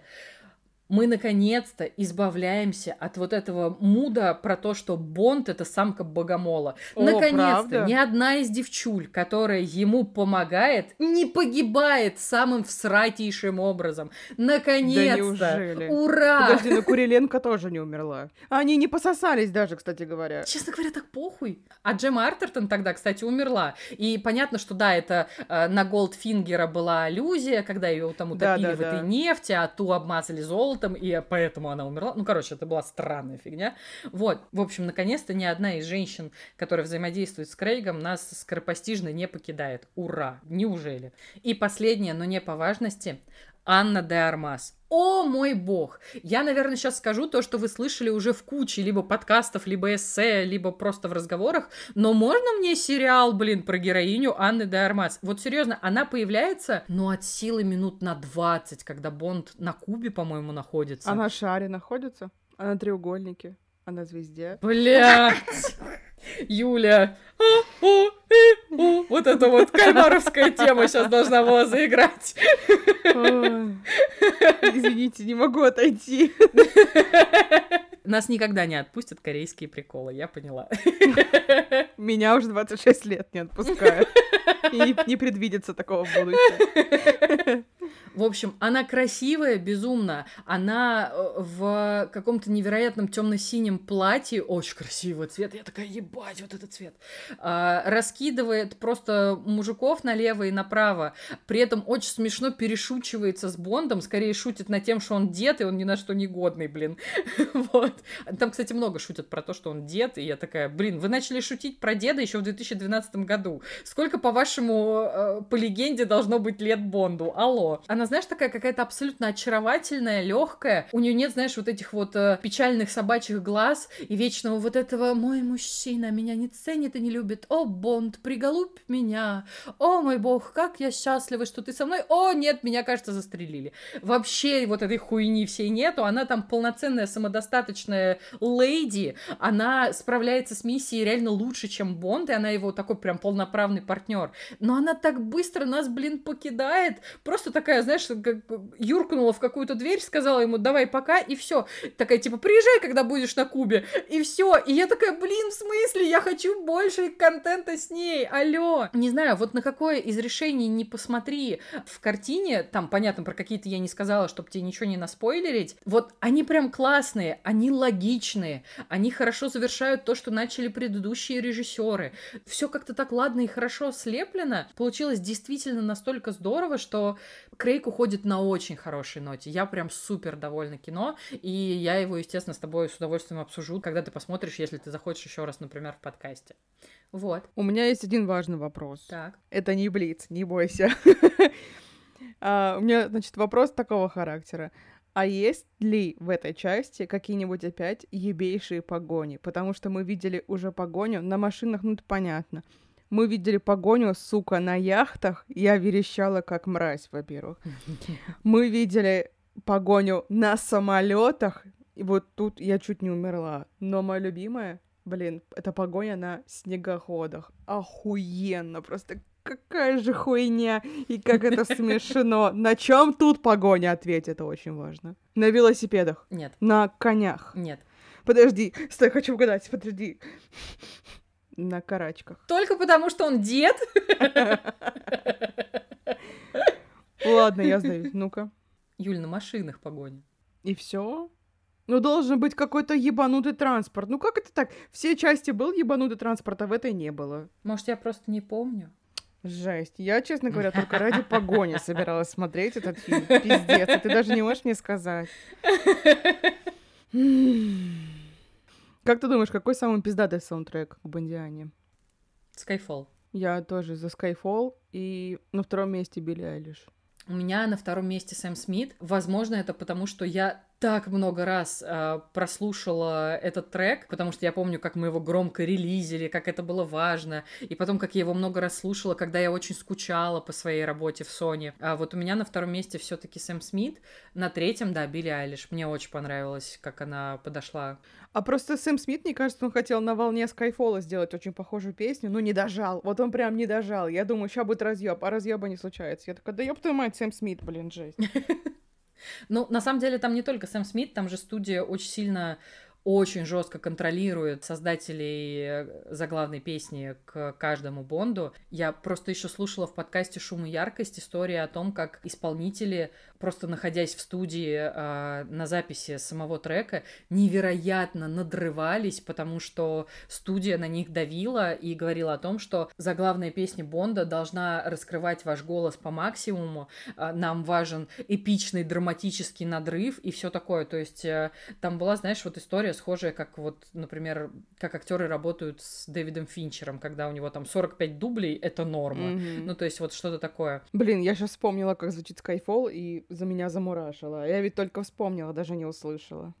Ты бы хотела, чтобы следующим Бондом кто был? Блин, так много про это разговоров.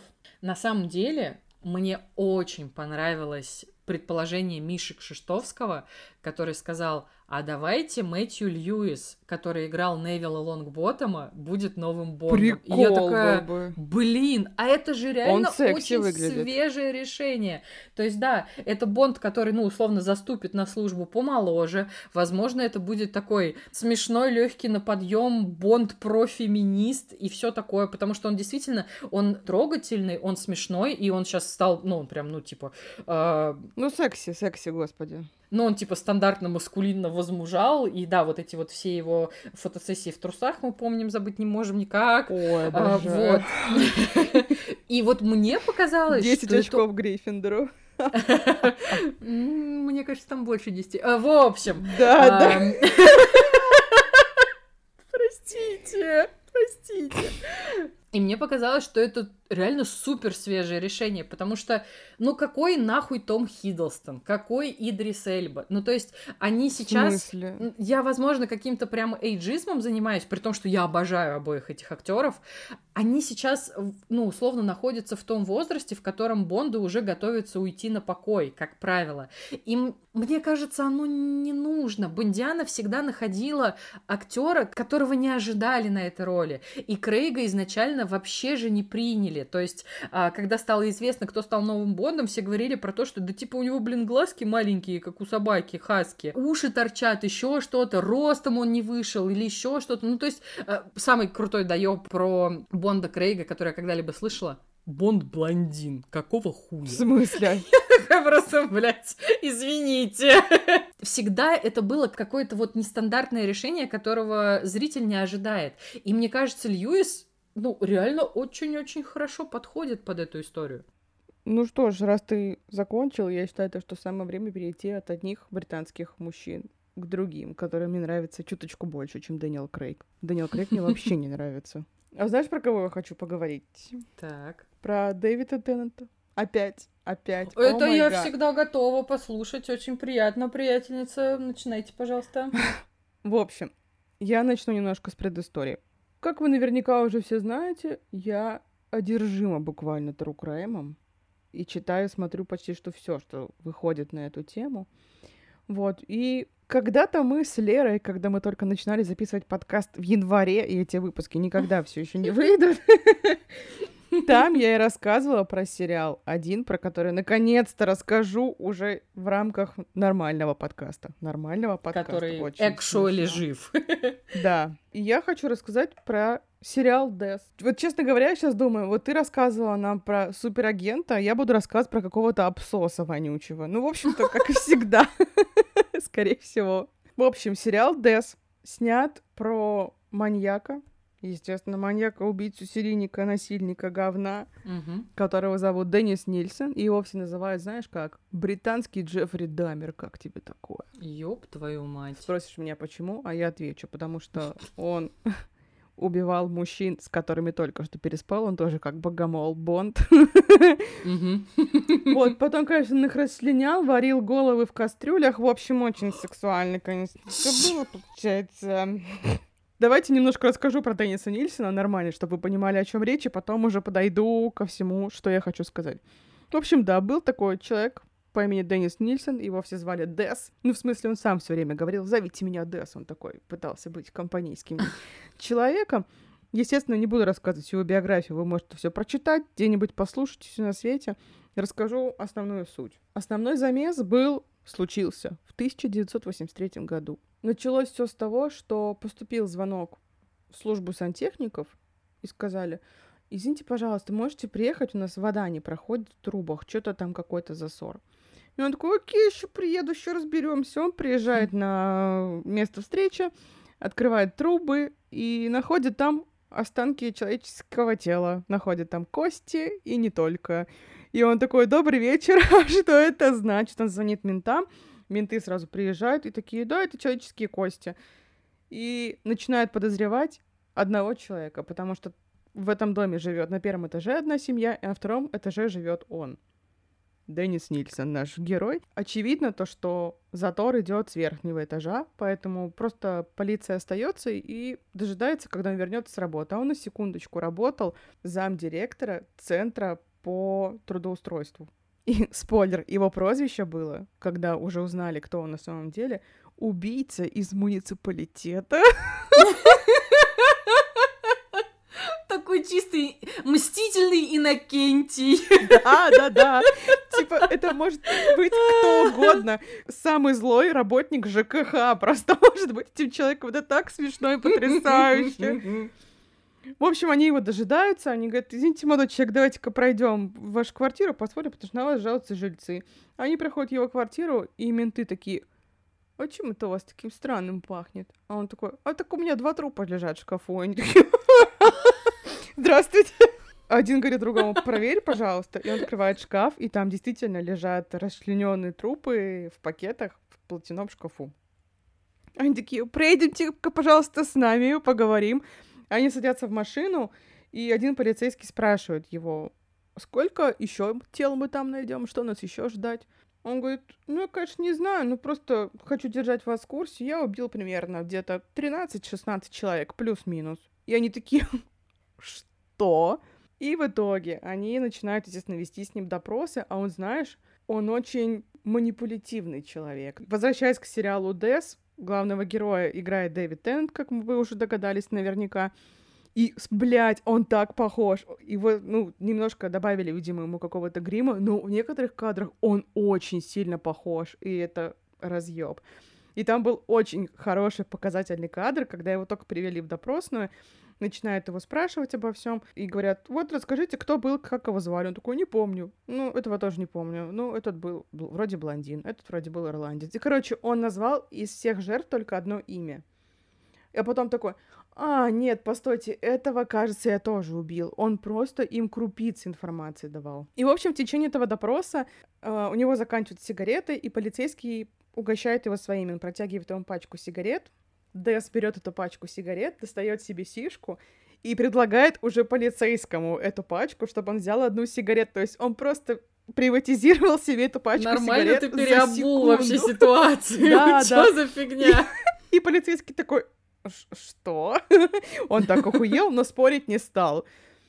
И он отказался от адвокатов, но не потому, что он как Тед Банди. Тед Банди же такой, я сам себя защищу, мне вообще вас все похуй, блядь. Он просто такой, вы там ищите, кого я убил, я во всем признаюсь. Они такие, ладно. И они очень долго собирали всю эту информацию. Я, наверное, не буду говорить, да, чем все. Хотя и так понятно, чем все кончилось. В общем, я вот так вот немножечко совсем ввела вас в курс дела, и я не хочу рассказывать, что будет дальше. И я прошу тех людей, кто будет смотреть этот сериал, не знакомьтесь с историей до того, как вы начнете его смотреть, М, потому что вас там мгм. ждет пара разъемных моментов. Я просто не читала, мне сказали, посмотри, вышел новый фильм про маньяка, там Дэвид Теннант, пиздец. Я такая, окей, я тут же его включила и посмотрела, и я ничего про него не знала, что удивительно, потому что он один из немногих серийных убийц Британии. А я почему-то про него не слышала, наверное, потому что я что, глупенькая. И там всего три серии, они по 50 минут плюс-минус. Это М, мгм. займет, ну реально, ну три часа, это вообще ничего, но это того стоит. Начнем с того, опять же, там, Дэвид Теннет, на секундочку, красавец, мужчина, Обожаю Дэвида гений. Теннанта. И я не поняла это, когда смотрела впервые. Я просто пересматривала сейчас перед э, записью подкаста. Но прикол в том, то, что до этого я посмотрела документалку на Netflix, которая относительно недавно вышла про Денниса Нильсона. И знаешь что? Пару слов про документалку. Нахуй не смотрите ее. Она душная, и она по сути рассказывает все то, что уже показали в сериале, но в сериале на это интереснее смотреть, потому что это художественное Ну да, да. повествование, а там такое более душное, но там интересно посмотреть с точки зрения то, что там и участники тех событий, и свидетели, и выжившие дают интервью там чуть ли не впервые, то есть с этой точки зрения, да, это супер. Но основной прикол документалки, кроме того, что они спиздили кадры из сериала, Окей. документальные, это вообще жесть. Почему они не могли взять свои кадры? Вот просто документалка и сериал начинаются с одного и того же кадра. Ну, это тупость. Возможно, в этом был какой-то злой умысел. Не злой, просто умысел. Так вот, да, возвращаясь к главному приколу документалки. Там используются оригинальные записи Денниса Нильсена. Просто Мгм. он в какой-то момент решил то, что «О, я напишу автобиографию». И он записывал свои мысли на аудиокассеты, и эти аудиокассеты, они прямо шли красной нитью в течение всей документалки, и это прикол. И когда я пересматривала сериал, я поняла очень важную вещь. То, что Дэвид Теннант запарился, так сказать, as fuck, потому что он настолько у себя выдрочил произношение, акцент Денниса Нильсона, то, что это очень сильно похоже. Потому что у Нильсона достаточно характерные какие-то, знаешь, звуки есть, а, буквы, интонации, и он все вот так проработал, и это делает его еще более похожим на этого уебана. Вот я сидела и думала, можно ли любить Дэвида Теннанта еще больше? Можно. Возвращаясь к Деннису Нильсону, если меня спросить, уважаю я его или нет, нет, я его нахуй не уважаю. Потому что он какой-то посос.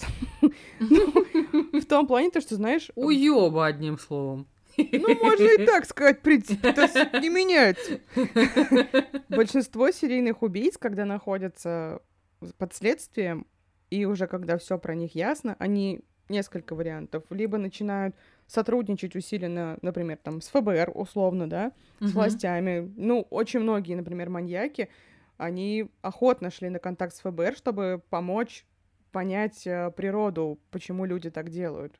Некоторые там обращались в религию, некоторые говорили то, что приведите ко мне священника, и я буду каяться в своих грехах до конца дней. А знаешь, что он сказал? Так, э, у меня будет один посетитель, это будет мой биограф. Буду писать биографию. Вот это мут! Да, и он постоянно себя так... Он такой, меня никто не слушает, пока вы мне не поменяете условия, я вам ничего не скажу. И ему меняли условия, он такой, а я вам все равно ничего не скажу, я так своему биографу все расскажу, пошли нахуй. Капец он охуевший. И прикол в том, то, что, опять же, некоторые у сиреники говорили то, что мне жаль то, что я это сделала, потому что, ну, я не в себе. Но они давали некоторые, ну, не многие, но давали себе отчет в том, что сделали что плохое. А этот такой, ну да, ну, убил. Вот так захотел и убил. Ему вообще на все похуй. Он просто... Он медоед только в плохом смысле. Опять, да. Он прям омерзительный кусок говна. Я не могу его назвать по-другому. И очень смешно, кстати, в документалке было, то, что там кадры интервью с его матерью, и она говорит, у него было нормальное детство, мы с ним хорошо общались, и все было супер. И mm-hmm. следующий момент его голос. Мать меня ненавидела, пиздила и насиловала. Типа, он был адекватным в школе, у него были друзья. Меня никто не любил, я сидел в подсобке и плакал. И ты думаешь, что происходит? Потрясающе просто. А, кстати, знаешь, какой самый сильный разъеб, я считаю? Что это он же сам позвонил управдому и сказал то, что у него забились трубы. Это он сам сделал. Чтобы привлечь к себе внимание. Он просто, знаешь, attention whore. дива. Да, да, да. Короче, он такой странный Кент. Это вообще... Я сидела такой, думаю, чего? Как Муаммар Каддафи, я правильно понимаю? Немножко в другой степени. В общем, целом, да. Странный Кент. Короче, возвращаясь к тому, что хотел сказать, документалку как хотите. Можете смотреть, можете нет, но сериал Дэс с красавцем Дэвидом Дентом я настаиваю смотреть всем. Я очень ударилась ручкой. Слушай, нормально, мне нравится. Я прям посмотрю, мне прям хочется. А, у меня только, правда, остался один вопрос к тебе. Mm. Хочешь ли ты пройти внезапный блиц? А если я скажу нет, что-то изменится вообще? Да ты все равно его пройдешь. Я как Дэвид Теннант в сериале Дэс, мне похуй. Ого. Вот так повернулась стрелочка, да, получается? Получается так. Просто Лера меня мариновала несколько дней. Она такая, я тебе такой блиц придумала, блядь! Я такая, что же там за блиц? И я такая, все, сегодня пишемся. Нет, не пишемся. И мы несколько дней не могли записаться, и я все это время страдала. Возможно, она специально срывала записи, чтобы я побольше пострадала. Только сейчас поняла. Я срывала записи? Мы вместе срывали записи, между прочим. На самом деле, вот я сейчас сижу и смотрю эм, на этот блиц, и такая думаю, блядь, она его сейчас пройдет за 30 секунд максимум. Если дольше, это только потому, что я буду долго зачитывать вопросы, и все. Ну, хочешь, я отыграю, хочешь, я сделаю вид, что я очень удивлена? Нет, нет, я хочу искренних реакций. Хорошо. Я разволновалась, все руки похолодели сразу. На самом деле, у меня к тебе будет всего три вопроса в рамках этого блица, но каждый из них под грифом подумай. Первый Мгм. вопрос, честно, я придумала случайно и вообще не в рамках подготовки к этому выпуску. Однажды этот вопрос я задала Паше Пивоварову на одном из его стримов, и после этого вопроса он меня назвал королевой Блицей. И я такая, так, это мы запомним, это мы запишем. И помучаем Юлю Бернштайн. В смысле? Я думала, Ну- я королева Блицей. Ну, в рамках того стрима королевой была я, сорян. Ну тогда передай ему шатаут шараут от себя, от меня не надо передавать. Окей, хорошо. Э, Паш Пивоваров, шатаут, шараут. Nice мусташ. Good мусташ. Извините. If you know, you know, так сказать. Господи. Ой, я так разозлилась, подожди. Мемы внутри мемов. А, Это мультивселенная мемов. В общем, ладно. Юль, не время умирать, не время злиться. Время проходить блиц, ага. Мой первый к тебе вопрос. Ты бы выбрала быть женщиной, но в арабской стране, Мгм, понимаешь, со всеми последствиями, мгм. либо быть мужчиной, но в Северной Корее. Будь мужчиной в Северной Корее. Но ты же не знаешь, как там. Ты знаешь, что там хуёво, а больше ничего не знаешь. Да я, по сути, в Арабских Эмиратах не знаю, как там. Ну, там тоже хуёво быть женщиной. Быть мужчиной в Мгм. Арабских Эмиратах, заебись. Очевидно. Мгм. Да. В Северной Корее никому не заебись, поэтому я выбираю быть мужчиной в Северной Корее. Хорошо. Второй вопрос. Ты выберешь быть ученым на службе у злодея, но ты точно знаешь, что некое твое изобретение либо навредит всем твоим близким, либо вообще их уничтожит.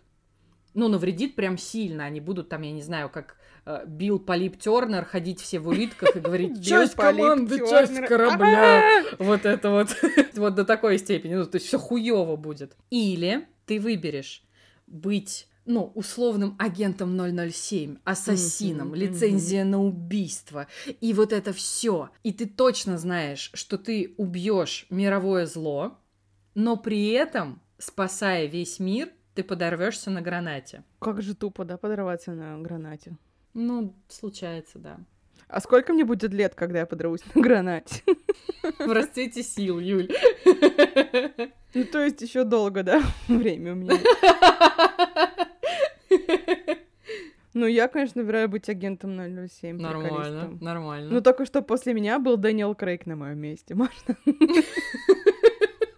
Раз один агент 007 умер. Я ему передам, он будет опять грозиться, что он что-нибудь с собой сделает. Тогда не передавай. Обрекла мужика. Последний вопрос. У тебя есть машина времени? Нету. Не спорь со мной, у, у тебя есть машина времени. Ой, жутко И насмеялась. ты ага. выберешь отправиться в 1889 год, ну, куда-нибудь так, в поздний апрель, и убить Гитлера в младенчестве, Мгм. или, В поздний апрель. или ты выберешь отправиться в 60-е годы прошлого века и убить Чарльза Мэнсона, Зодиака, Душителя из Цинциннати, Джека Раздевателя и сестер Гонсалес. Ну, это такие разноплановые мудаки собрались А э, ты в этом коллективе. подготовилась.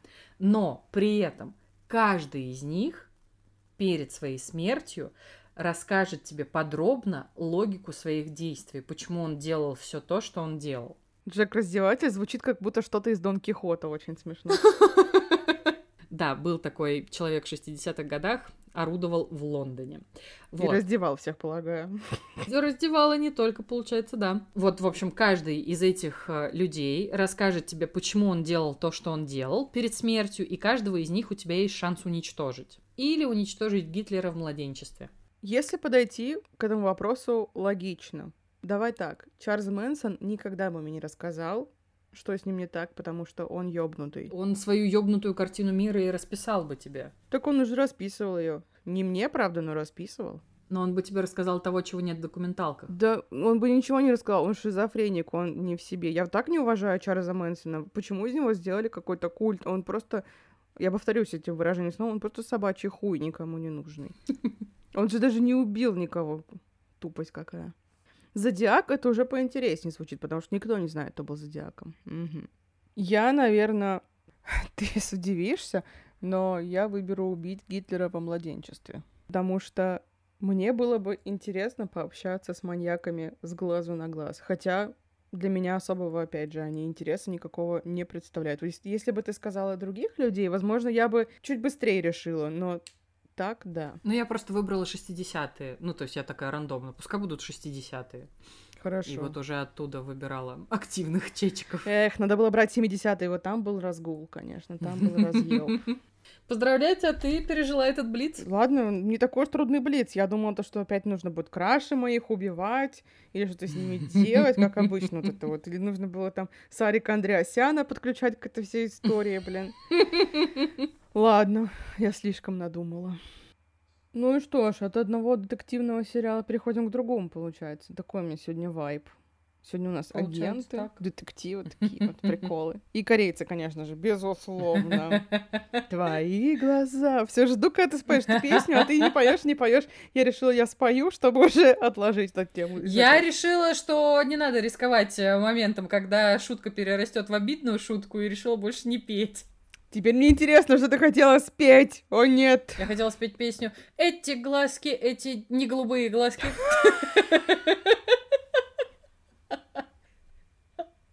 Но твои глаза, безусловно, тоже очень хорошо подходят. Спасибо.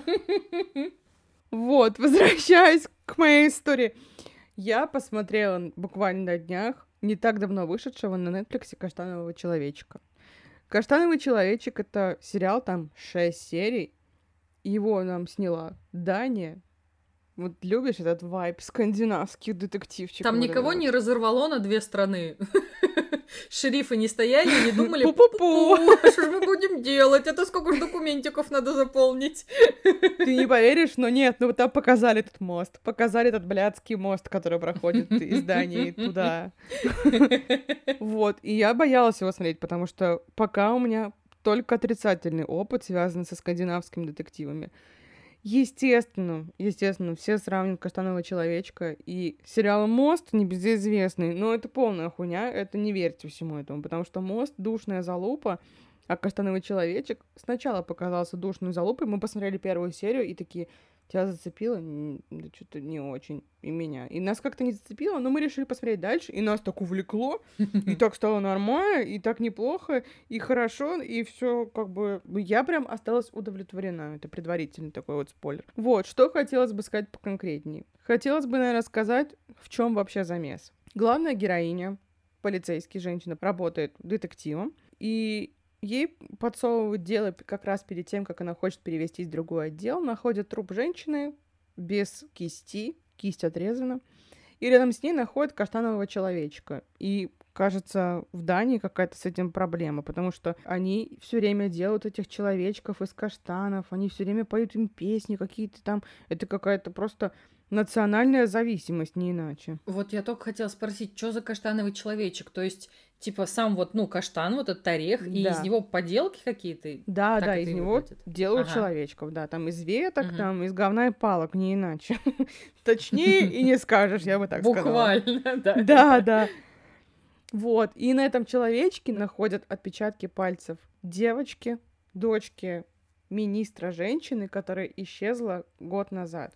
И то дело, как будто бы закрыто ее исчезновение, как будто бы они нашли ее труп, и все в порядке, все, они решили. Мгм. забили на это хуй, ну, понятное дело, это когда касается вопрос дел государственного масштаба, они обычно быстро прикрываются, потому что это вызывает, понятное дело, резонанс в обществе. Ну и тут так и сделали. И они начинают думать, гадать, как это оказались ее отпечатки на орехах и что вообще происходит. И потом появляются еще трупы, еще. И, ну, в общем, там достаточно бурное развитие событий, но недостаточно, знаешь. Он прямо типично скандинавский, знаешь, когда вот это вот тягучее повествование, оно идет, идет, идет, хотя это можно было бы сделать тысячу раз быстрее. Мгм. Но в этот раз это было не напряжно. То есть я сидела, смотрела, и мне было ок. Хотя в некоторых сериях я говорила, пожалуйста, быстрее уже можно это все делать. Почему вы так долго пиздите? Я не понимаю. Также считаю важным сообщить, это вообще не то чтобы очень важная весть. Я доебалась до судмедэксперта как сука в этом фильме. Я просто напоминаю то, что я читаю книжки про вскрытие, про судмедэкспертизу. вот. И там, когда они находят первое тело, у нее очень ровно отрезанная кисть. Прям как будто, знаешь, ей тесаком вот так жух, и нет, все руки получается. Клинкат получается, я правильно понимаю? Получается так, да.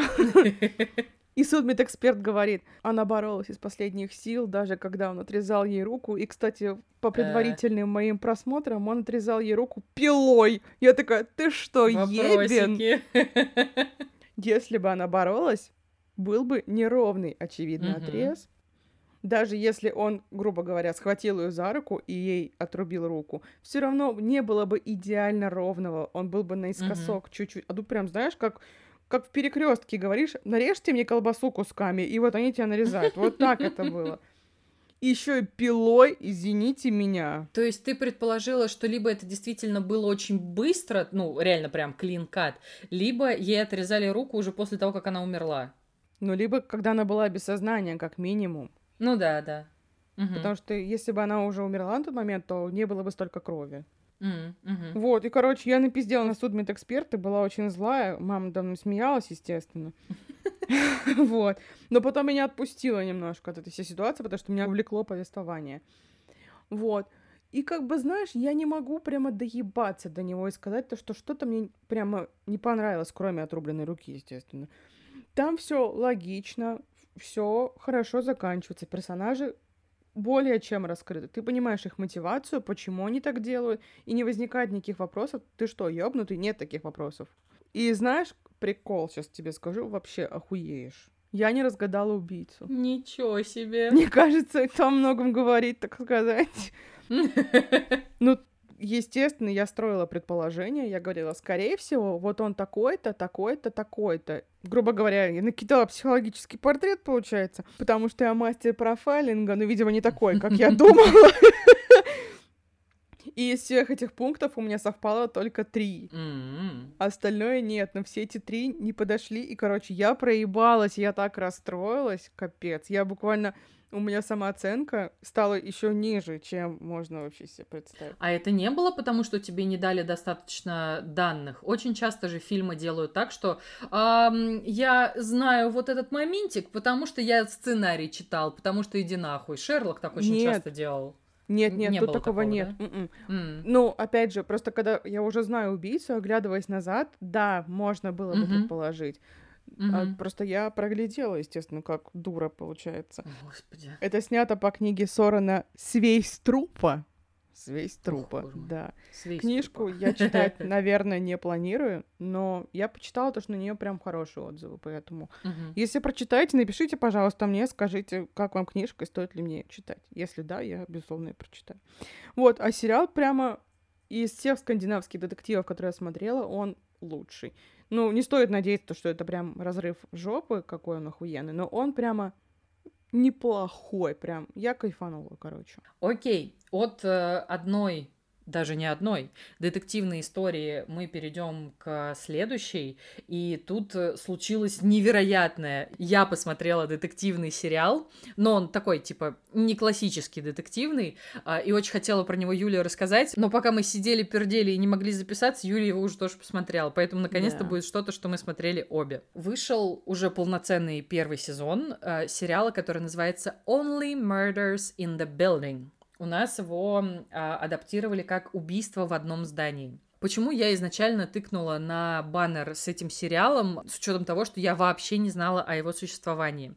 я увидела на постере то, что в этом сериале снимаются Стив Мартин и Мартин Шорт. А это, короче, один из моих любимых кинодуэтов с невероятной вообще охуительной просто химией. Я в них влюбилась еще в самом детстве, когда смотрела первую и вторую часть фильма «Отец невесты». Когда мне грустно, я его пересматриваю и возвращаюсь в какое-то супер теплое состояние. И вот реально 50% успеха той истории — это то, как классно друг с другом взаимодействуют герои э, Мартина и Шорта. И дружат э, эти пацаны с... Э, ну, пацаны обоим 70+, плюс, э, в общем, да, дружат пацаны с 86 -го года, и мне кажется, именно за счет какой-то вот этой внеэкранной э, классной дружбы у них получаются настолько правдивые кинодуэты. В общем, убийство в одном здании. Чё по героям? Первым нам представляют Стива Мартина. Он такой, ну, достаточно пожилой актер. Раньше он был супер популярным. А, он играл главную роль в каком-то вымышленном культовом детективном сериале. Ну, то есть он такой, я не знаю, Чак Норрис слэш Коломбо, Пуаро, все вместе, и при этом он американец. С, ну, такими достаточно чизи кэтчфрейзами, которые потом еще мы будем вспоминать все серии. И то, как обыгран опенинг сериала, мне прям жутко нравится, потому что Стив Мартин такой гуляет по улице в смешной маленькой шляпе, э, и такой, come on, Манхэттен вообще самое безопасное место. Тут никогда не найдут за какими-нибудь гаражами, которых нет 19 трупов. Тут никогда никто не найдет отрубленные конечности, закопанные в Central Park е. Мы живем вообще чуть ли не в раю. И просто посмотрев э, весь сезон, мне кажется, и ты, и я думали бы, глядя на него, о, мой sweet summer дед, ты еще не знаешь, что тебя ждет. My sweet summer дед. Просто я хочу сказать, что меня разъебывает от слова дед вообще в любом контексте. Дед самое смешное слово на земле. Дед охуительное слово, обожаю Смешнее только дед пердед. А! Вот бабка, а, оно какое-то, ну, такое, типа, грубое, склочное слово, сразу неприятно. а когда а ты дед, ты, такой, прям дед. Ты прям уютный дед, прям классный. А потом нам показывают героя Мартина Шорта. Он а, такой разорившийся театральный ранее бродвейский режиссер. Теперь он там занимается оф-оф бродвейскими, значит, постановками. И, короче, Мартин Шорт тоже гуляет такой в каком-то невероятном э, фиолетовом пальто. Пальто супер. Я так люблю пальто. Разные абсолютно. Я бы хотела иметь все коллекции 17 тысяч разных пальто. Чтобы быть прям детективом до э, последней Но вешалки. Мана, об этом я не думала. Тогда мне еще нужен коричневый плащ. Прикольно, что когда в том же опенинге Мартина Шорта чуть ли не задавила машина, да, все, что он сказал водителю, ты чё, не видишь это пальто? Это чисто я. Я когда смотрела, я решила, я дед в шарфе, это я.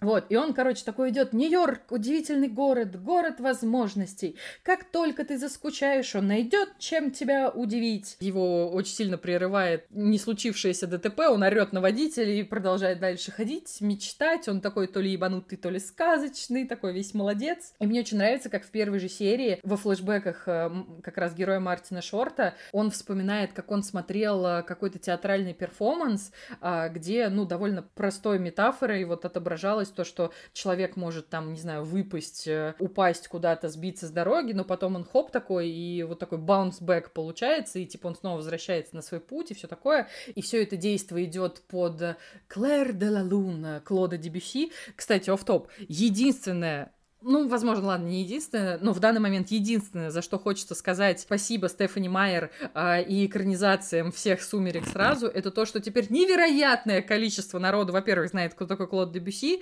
и, во-вторых, знает, ну, теперь уже его самую популярную композицию. Хоть что-то полезное. Возвращаемся в Нью-Йорк 2021 года. Извини, все, я в «Сумерках» теперь, я теперь с деревом там скачу. Supermassive black hole. А пока Лера улетела в своих мечтах и играет в бейсбол с Калленами, я просто хочу сказать то, что сериал действительно супер топ. И, возможно, мы об этом когда-нибудь узнаем, если только Лера выйдет из своей певческой комы. Извините, пожалуйста, я выбралась из fancy подвала дома Калленов. Всем спасибо, я почти в себе. А, в общем, также в этом же опенинге нам показывают, как по улицам Нью-Йорка идет героиня Селена Гомес. И нам сразу же показывают вот этот вот контраст, насколько уверенно, хорошо и комфортно себя чувствуют герои мужчины, и насколько небезопасно себя ровно в тех же условиях чувствует 28-летняя девушка. Потому что помимо кэт-коллинга, который происходит э, на протяжении практически всего ее там путешествия по улице... В моднейшей желтой шубе, немаловажно. В моднейшей сильнейший, и битсы у нее еще такие красивые. Блин, она выглядит просто супер там. Причем везде, на протяжении всего сериала она очень хорошо выглядит. Она такая, она она очень симпатичная, она прямо булочка с корицей. Вот так хочется взять за щечки, такая Селена, вот так хочется сделать. Ты знаешь, я как-то тоже, я прям на нее посмотрела совсем с другой стороны, потому что мне раньше было очень сильно все равно на то, что она делает. А тут я прям на нее посмотрела и поняла, что она такая классная. Я такая Да, думаю, а что, да. раньше на нее так не смотрела. Она прям клевая. Я сейчас скажу ужасную вещь, но она там такая органичная. Очень хорошая вещь, ну ладно. В смысле, мне кажется, когда люди говорят, то, что «О, это было так органично, так пафосно», поэтому я считаю, что это не очень приятная фраза. Но не ну, пренебрегла когда органично, тогда органично. Ну, что Ну, ж, что что, ж, что, по- врать, что ли, людям Хорошо. теперь, правильно? Вот и Извини, всё, извини, блин. вот и все.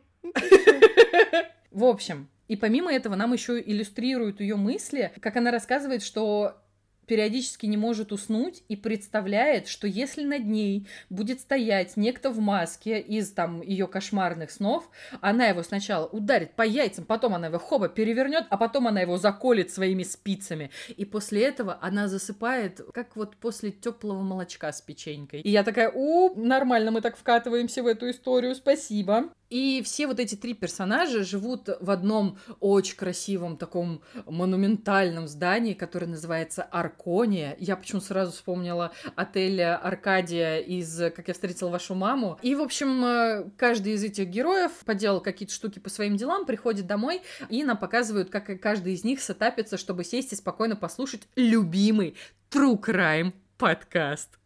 Я такая, о, добрый вечер, я это точно смотрю, даже если мне не понравится. Мы с Юлей, конечно, не True Crime подкаст, э, у Юли вырывается, конечно, периодически, плюс мы там перенаправляем всю ее криминальную энергию на наш Patreon. Криминальную энергию. После того, как я узнала, что их объединяет, что у них вот такой общий интерес у этих очень разных людей, я поняла, что мне прям точно будет классно следить за этой историей и типа давайте продолжим. И пока они все спокойненько, там каждый у себя дома, в комфорте, слушают новый выпуск э, любимого True Crime подкаста, звучит сирена в здании, и всем, естественно, надо быстро эвакуироваться. И все такие, да блять! Они случайно собираются в ближайшем к этому зданию кафе. Получается так, что там первым будку занял э, актер, потом там к нему присоединяется режиссер, потому что он настолько прилипчивый, что от него отвязаться просто невозможно. И потом в это же кафе заходит героиня Селены Гомес, и они ее к себе приглашают. И тут-то они все узнают, что они слушают один и тот же подкаст. А герой Стива Мартина настолько дотошный, что у него есть вот эта вот гигантская распечатанная карта, куда он клеит стикеры, в какой локации что произошло. Мне кажется, вот если я лет через пять попаду в гости к Юлии Бернштейн, у нее вместо обоев будут эти карты, и она будет такая, как Чарли из э, Филадельфии всегда солнечно, такая, у меня есть новая теория, где мой моток красных ниток, нам нужно проводить лей-линии. Очень хотелось бы. Лер, не через пять, я думаю, вот сейчас я перееду, и вот тогда уже начнется этот счет. Мне в какой-то момент не было так важно узнать, кто убийца. Кстати, у меня тоже. Ну, не потому, что я угадала, потому что мне прям... Я кайфовала процесс. Они просто каким-то образом создали настолько атмосферную и клевую историю. Она какая-то настолько Нэнси Дрюшная. Обожаю Нэнси Дрю. Я так люблю Нэнси Дрю. Я играла во все игры Нэнси Дрю, абсолютно. А ты думала, что я не знаю, кто такая Нэнси Дрю? Очень многие не знают, кто такая Нэнси Дрю. А, ну ладно. Я просто быстренько про Нэнси Дрю. Она научила меня жизни, понимаешь? Ого. Очень много из того, что я знаю. Ну, не, не то, что очень много, но достаточный процент моих знаний — это то, что я узнала в игре Нэнси Дрю. Как тебе такое? Потому что Нормально. я читала каждую книжку, каждую хуйню. Я Мгм. теперь знаю эти руны. Зачем я знаю руны? Я не знаю. Собрала разный набор разных каких-то слов на других языках. И какие-то вот эти вот обряды. Я столько знаю благодаря Нэнси Дрю. Храни Господь. Просто создатели игры Нэнси Дрю. Как же захотелось играть прямо сейчас. Блин, теперь мне. Черт. И у меня в целом от сериала, знаешь, такие впечатления, ты будто сидишь в пледике, за окном дождь, осень, ты с кучей друзей пьешь какао и играешь в Да, какую-то да, классную да, да, настолку. да. Там, я не знаю, Клюэда, пускай это будет, например. И, в общем, когда герои уходят из кафе и возвращаются к дому, они спрашивают у консьержа, а что происходит вообще, что нас эвакуировали, можно домой вернуться? И мужик говорит, что, ну, типа, нет, в здании нашли труп, и пока что никого не пускают. И все такие, ебать! Естественно, они, как такие true crime гики, решают, а почему бы нам не пойти самим не посмотреть? Мы сейчас во всем разберемся, обожаю вообще. Два деда и какая-то девчуля просто.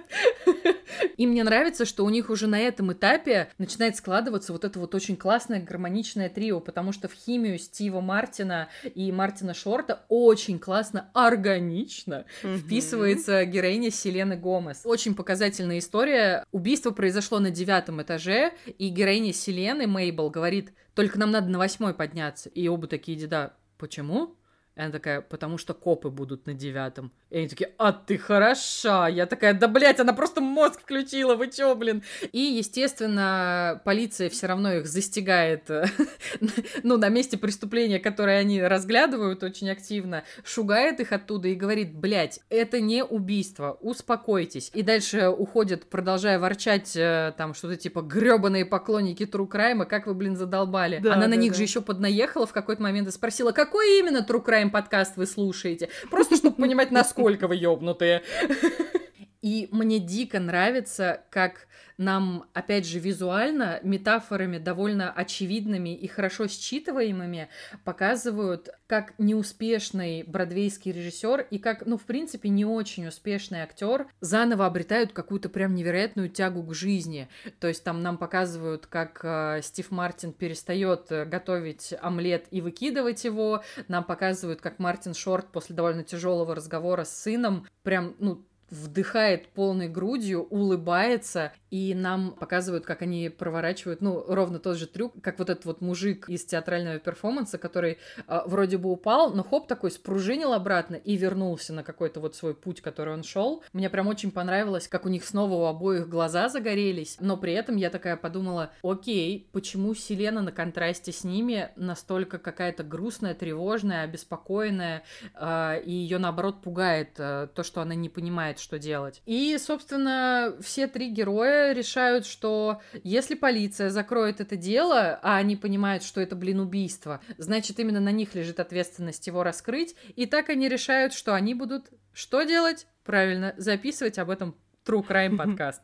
Что очень хочу отметить. Мне дико нравится вот эта вот красивая, такая чистая нью-йоркская картинка. И э, мне показалось, что по стилю это какая-то смесь фильмов Нэнси Майерс и Вуди Аллена. Я так и думала, что ты его скажешь. Так и думала. Ну, по- ну потому что это прям очень хорошо считывается. Потому что он умеет действительно красиво показывать городские пространства, где бродят э, всякие престарелые невротики. А Нэнси Майерс, она прям мастерица таких вот э, интерьерных э, ромкомов. Я, когда смотрела, я словила такой ностальжи, потому что я, когда была в Нью-Йорке, я все время ощущала себя, как будто бы я в фильме, и было так прикольно. И теперь все время, когда смотрю Нью-Йорк, я, во-первых, вижу, что я там была, какие-то места, когда определенные показывают. И правда, я так сильно заскучала, потому что я прям влюбилась в Нью-Йорк, и мне было там так хорошо. И, кстати, когда показали здание Аркони, я сразу начала гуглить, могла я его видеть или нет. И я, к сожалению, его не видела, потому что он находится, если на карте слева от Центрального парка, а я жила по правую сторону от Центрального парка и не дошла до туда, как лохунья. Плюс еще мне очень понравилось, как на протяжении всего сезона чудесно показана дружба поколений, и они как-то еще и это элегантно и незлобно обшучивают. Например, когда герой Стива Мартина сидит такой и говорит, «О, слушай, надо позвать Мейбл, мы же узнали вот такую-то штуку». И такой, или мне надо ей написать? И они оба э, на пару мгновений задумываются и такие, да, лучше написать. Звонки по какой-то причине их очень сильно беспокоят. И я такая, да, спасибо. Вы не понимаете миллениалов, но вы не издеваетесь над нами. Ненавижу, когда мне, блядь, звонят. Не звоните мне, пожалуйста. Если вы не какой-то мне близкий человек, не звоните мне, пожалуйста. В общем, я прям люто рекомендую сериал, он очень классный. Мне дико жаль, что надо ждать теперь еще целый, блин, год, а может и больше второго сезона. А, мне очень хочется посмотреть продолжение этой истории, потому что там нихуевый такой клиффхенгер, естественно, mm-hmm, mm-hmm. с которого, кстати, начинался сериал и которым же и закончился. Вот. В общем, я прям очень-очень жду. Я тоже кайфанула не по-детски, не побоюсь так сказать. Я поставила, ему, кстати, десятку на кинопоиске. Вот насколько я кайфанула. О, нифига А я десятки ставлю в очень исключительных случаях. Я хотела бы, наверное, что добавить. Меня просто, конечно же, прикольнуло то, что там есть True Crime подкаст. И я такая, о, ма, ма». я такая обрадовалась сразу же, капец.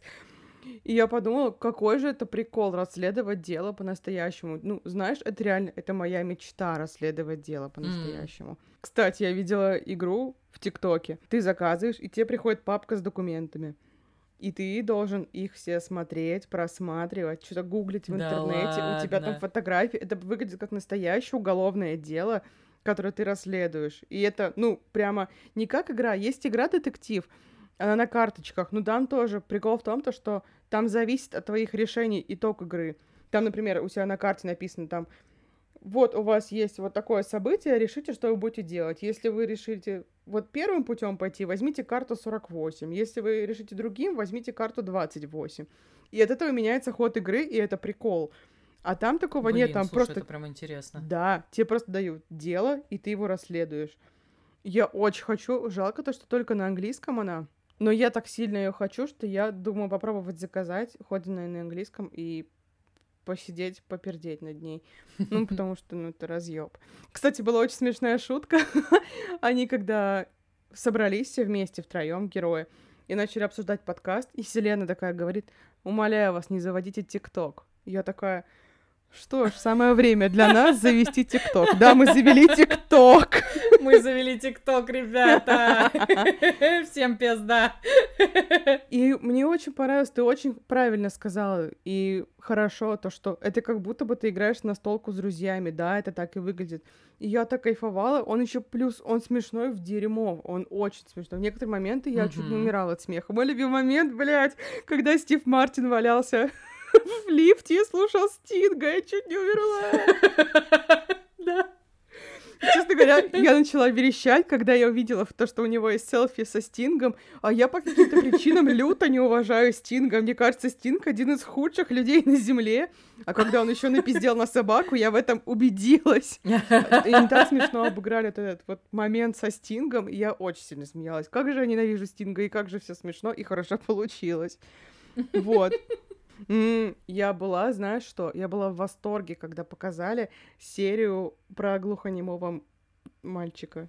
Я забыла про это поговорить. Абсолютно. Я прям согласна на 3000.